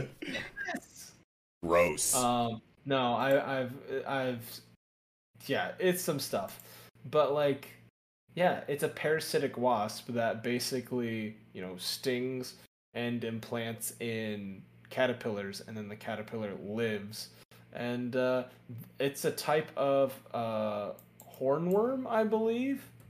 Yuck, dude. That's like some They- xenomorph shit. Yeah, hornworms are a five-spotted hawk moth, and now that I'm looking at the picture of the caterpillar, it kind of reminds me of the body of this new character, actually. So I'm I'm firmly in the camp of this is a parasitized hornworm curse with Mm. wasps. Um Gross. yeah, that is disgusting. And I was I completely forgot I was going to talk about like the differences in translation throughout the chapter. We're like kind of at the end now, so I guess I'll just like talk about like the Kogane translation with the worm curse at the end. I don't know why I like I prefer the fan translation for the reaction to the worm curse from the Kogane versus the official cuz like in the TCB translation you know, he's like, knowing that, do you still want to enter the colony? And he's like, shut up or I'll kill you. And the Kogane is like, eek in the in the TCB translation, like worried, scared. But then like in the official, it's like, do you want to die? And then the Kogane is like, Tch. you know what I mean? Like he's kind of like scoffing at it, like, you know, like, Tch, you know, like, fuck you talking about, like type shit. And it's like, I, I just prefer the Kogane being like timid and scared versus like, you know, Mhm. fucking douchey. I like it better that way. It makes Yeah. it feel like the Kogane is like I don't know, invincible, right? It's like, Oh, sure. Wish. Oh yeah, yeah, I guess that's I guess that's cool too. But I mean, like the Kogane is just like such a non-combatant that it's just like, you know, timid, timid and scared is like more fun and funny than like, Mhm. you couldn't kill me if you tried, bitch. It's like, oh okay, Kogane, like, are you gonna fight then? I like a really sassy. like, are we ever gonna get an example of someone trying to destroy the Kogane and it just comes back like fucking Hakoware pot clean from fucking Knuckle and Hunter Hunter, like Chikandas, Orokugatsukimasu, or whatever the fuck it is. yeah. I love this Kogane's like look because of like the speckled tear-like marks on its face, and Yeah. the way its eyes are hollow, like the caterpillar's things' eyes are hollow. Yes, yes. Yeah, it's like the Den Den Mushi system in One Piece, and I just like love that about the Kogane Mhm. concept in in Jujutsu Kaisen. Fuck yeah. Yeah. The Kogane Um. So there's a couple things I kind of wanted to backtrack to. Yeah, honestly. same. hmm um the fact that like Maki because of her lack of cursed energy seems to be able to like traverse from colony to colony, barrier to barrier. Yeah. She doesn't get a Kogane. Um, Oh, she doesn't. then- Wait, do we know that? Do you only do you she- only get a Kogane if you have cursed energy? Has that been said? Um, Because that's really interesting if that's a thing. It hasn't been said, but Yeah, she doesn't have a Kogane have- with her as she dispatches this random curse. Yeah, and also they seem to be outside of the barriers or anything, and Noritoshi is kind of on the background, right? He's kind of like you know sniping here and there, making sure like aggressive curses aren't escaping into Yeah. the greater, wider world. Yeah. Um, but they talk about like, oh yeah, we need to go to this colony. My, like Momo was talking about how they're going from colony to colony, and they can circumvent the necessity for Rule Three. Yeah, yeah. Oh Um, yeah, I wanted to talk about the yeah, that page on 13 where they're talking about what rules they want to add. Yeah, let's zoom in on that. Yeah, because I mean, like we already have the top right one done. That's the Higuruma one. Make points Mm-hmm. transferable. Um, and then the other one is to remove the communications block on colonies to learn what's happening in other colonies. Before four. Um, and then four is allowing going in and out of barriers to save culling game victims. And then two is to allow the use of 100 points to create a substitute so individuals can withdraw from the culling game. That's really interesting. I like that a lot. I don't know why I did that in that order, but um, like this is this is cool. You know what I mean? Because it's like we have a clear idea of like the short and long term goals of the protagonist because a lot of people have been talking about how like there's like no plot progression and it's just back to back fights. First of all it's a battle royale arc. The plot progression is the accumulation of points. So i don't know like w- like what do, you, do we want to like just fast forward to like all the kenjaku stuff and like not spend as much time on fights in a battle royale arc? That feels kind of weird. I feel like if that happened people would talk about how there you know is missing you know or wasted potential in an arc like the culling game to give us a tournament battle royale kind of setting and then just like give us like steady plot progression and movement towards the end goal of Kenjaku. Like, no, we need to spend time on these fights because that's what the arc is about. It's literally a bloodbath. Kogane says it every time someone enters the shit. A lethal contest called the Culling Games is going on. Everyone is fighting each other. That is the plot progression. So I just wanted to like throw that out there right now for people that think that this is just like meat headery. Like it absolutely is. But like even in between that, if you look at the idea of the culling game as the plot progresses with the accumulation of points, we're still getting extra shit outside of that peppered in every once in a while to really give us a sense of progression anyway. So I feel like the pacing and and the progression of the story is like perfect in Jujutsu Kaisen right now. So I just wanted to throw that out there. But yeah, these rules. It's cool. It's cool to know like what we're like kind of really aiming for as a team. You know what I mean? Yeah. Yeah. It's a healthy recap, to be honest, of Yeah. like, hey, here's our original plan. Here's what's changed, so we might not have to stick with that. Yes. Where's the leniency? Like, what's the optimal play? And so far, I'm.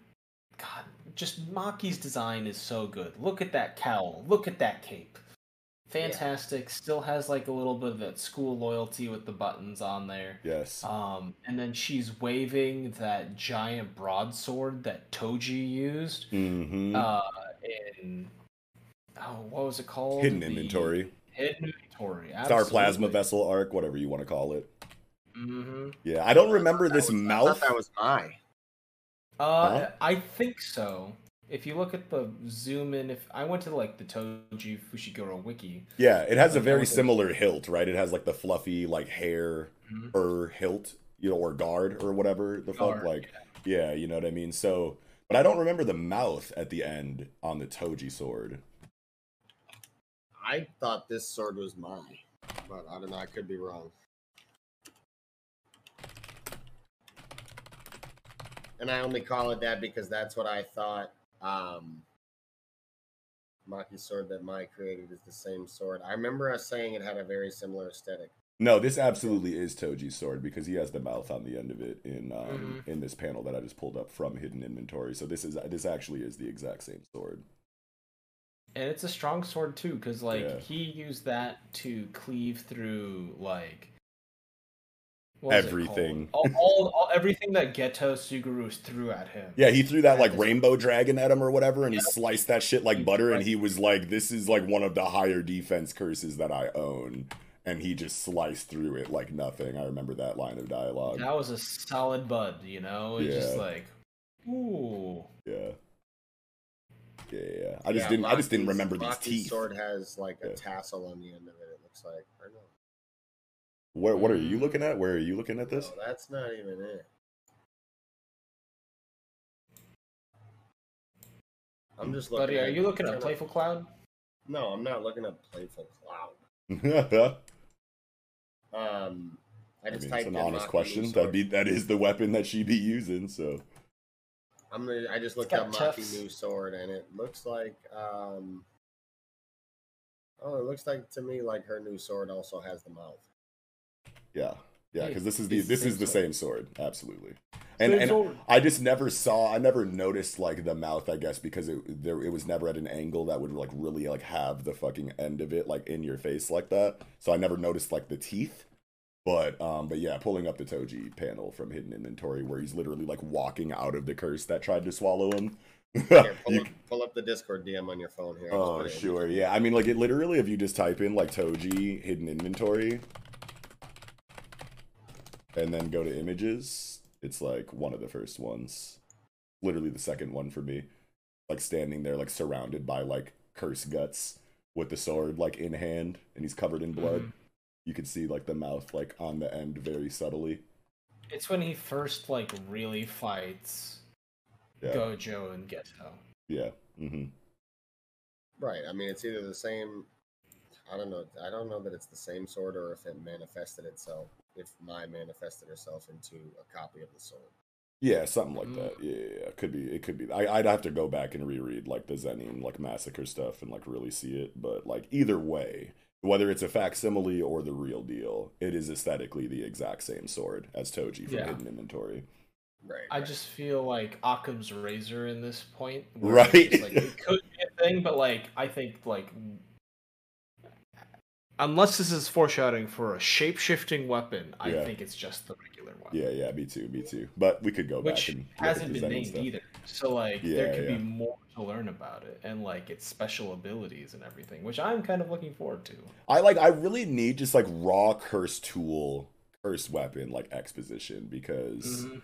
they like. I remember a line of dialogue or exposition earlier in the series that said that these tools are imbued with curse techniques, and it's like I've been thinking to myself like there are living sorcerers or there were living sorcerers whose curse technique inherently was the effect that these curse tools now have. And I just think that that would be like really cool lore to get inside of Jujutsu Kaisen to like find out that a certain sorcerer's curse technique was literally the inverted spear of heaven's effect of neutralizing you know curse energy and curse techniques on contact which like sounds a lot like angel Kurusu's curse technique.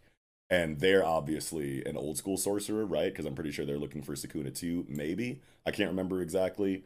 But like if that was a thing and like maybe angel Kurusu in their original life was the sorcerer who had the inverted spear of heaven's effect inherently in their technique then mm-hmm. died after or maybe not after imbuing the the tool with with with their technique but maybe they died and then their technique was post-mortem imbued into the tool. Maybe that's how it works. Either way now they have been revived for the culling game and have that technique again. So it would make sense as far as like continuity goes in that way. I don't know if i'm making sense right now but like i just really want the curse tool exposition stuff like you know pick it up when pages you're putting it chapters whatever. Yeah yeah I want I Yeah, for definitely want more explained into like equipment, right? Because Right. like we have so much with curse techniques.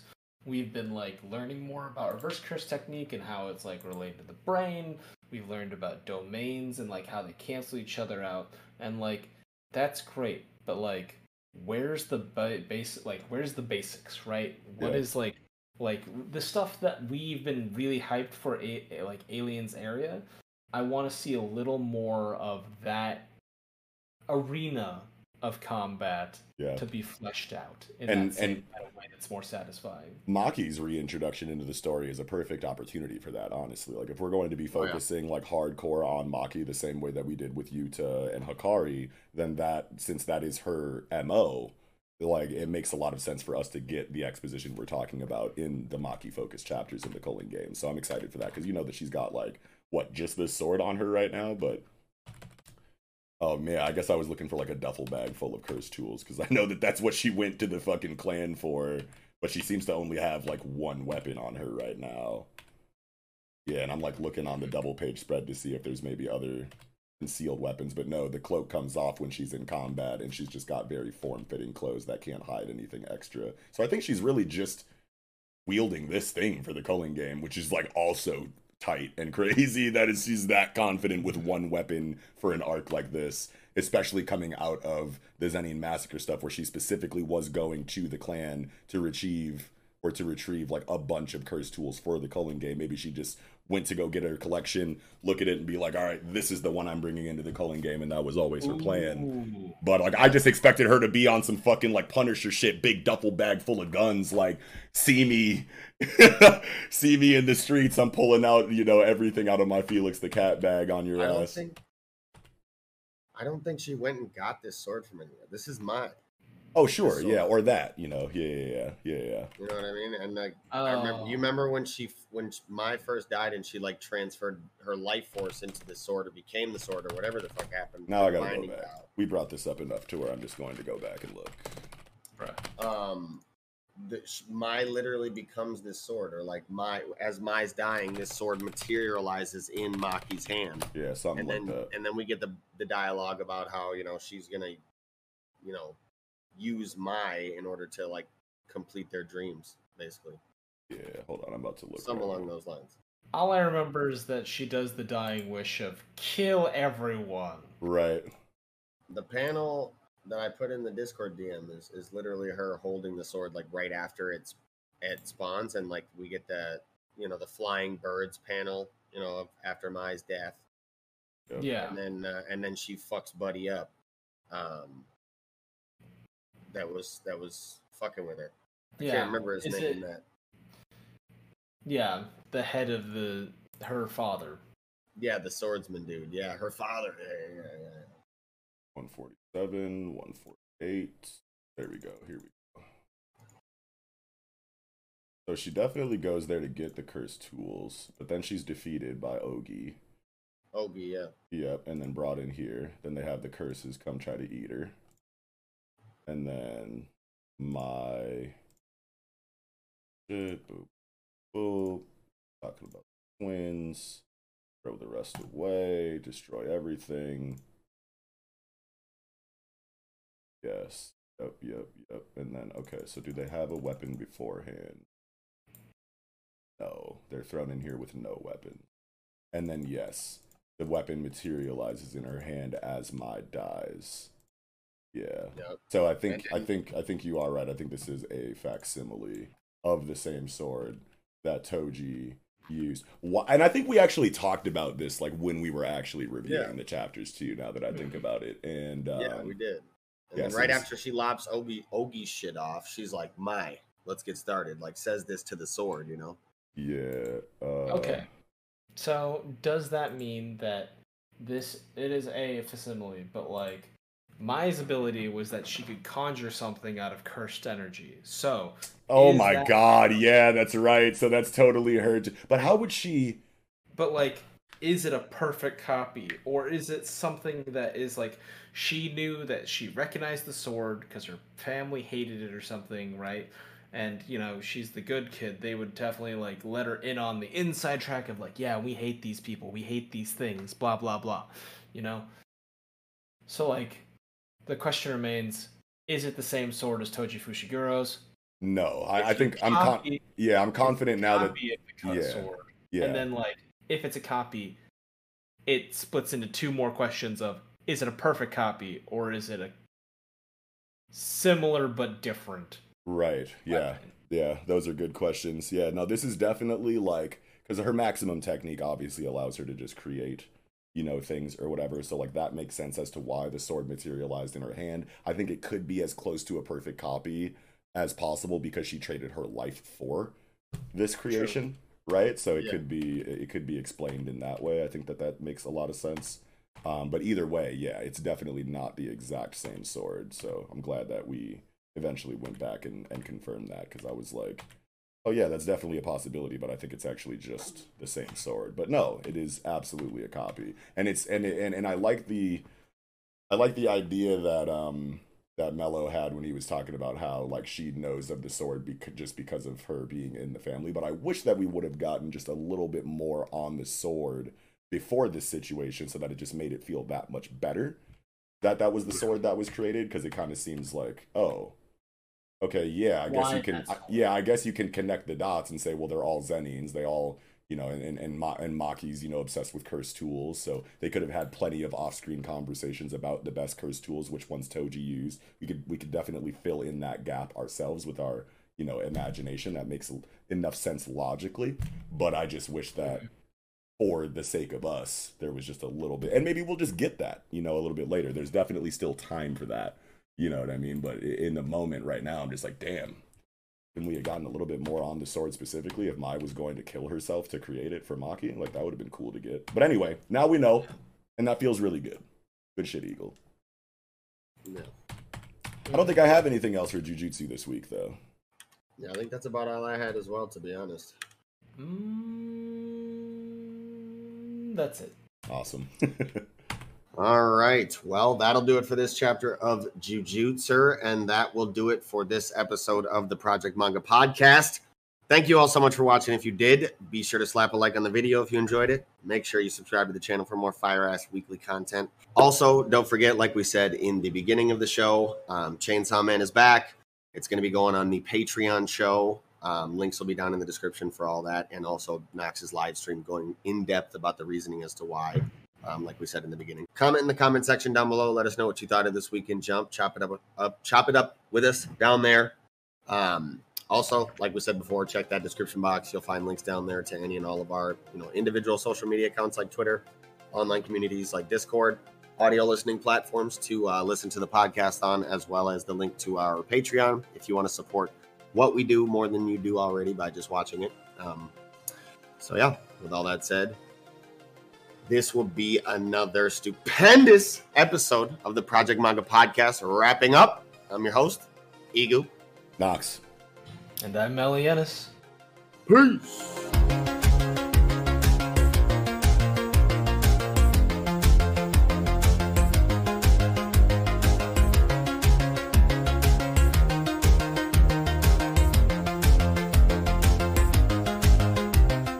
Imagine your new bathroom. A sparkling new tub, a modern shower conversion, a seamless new wall, all done in as little as a day. Introducing Bath Fitter. Join over 2 million customers delighted with our one of a kind remodeling process. No demolition, no mess. Guaranteed for life. Installed in as little as a day. Book a free in home consultation at bathfitterpodcasts.com and get our best offer of the year right now. Bath Fitter, 35 years of better bath remodels.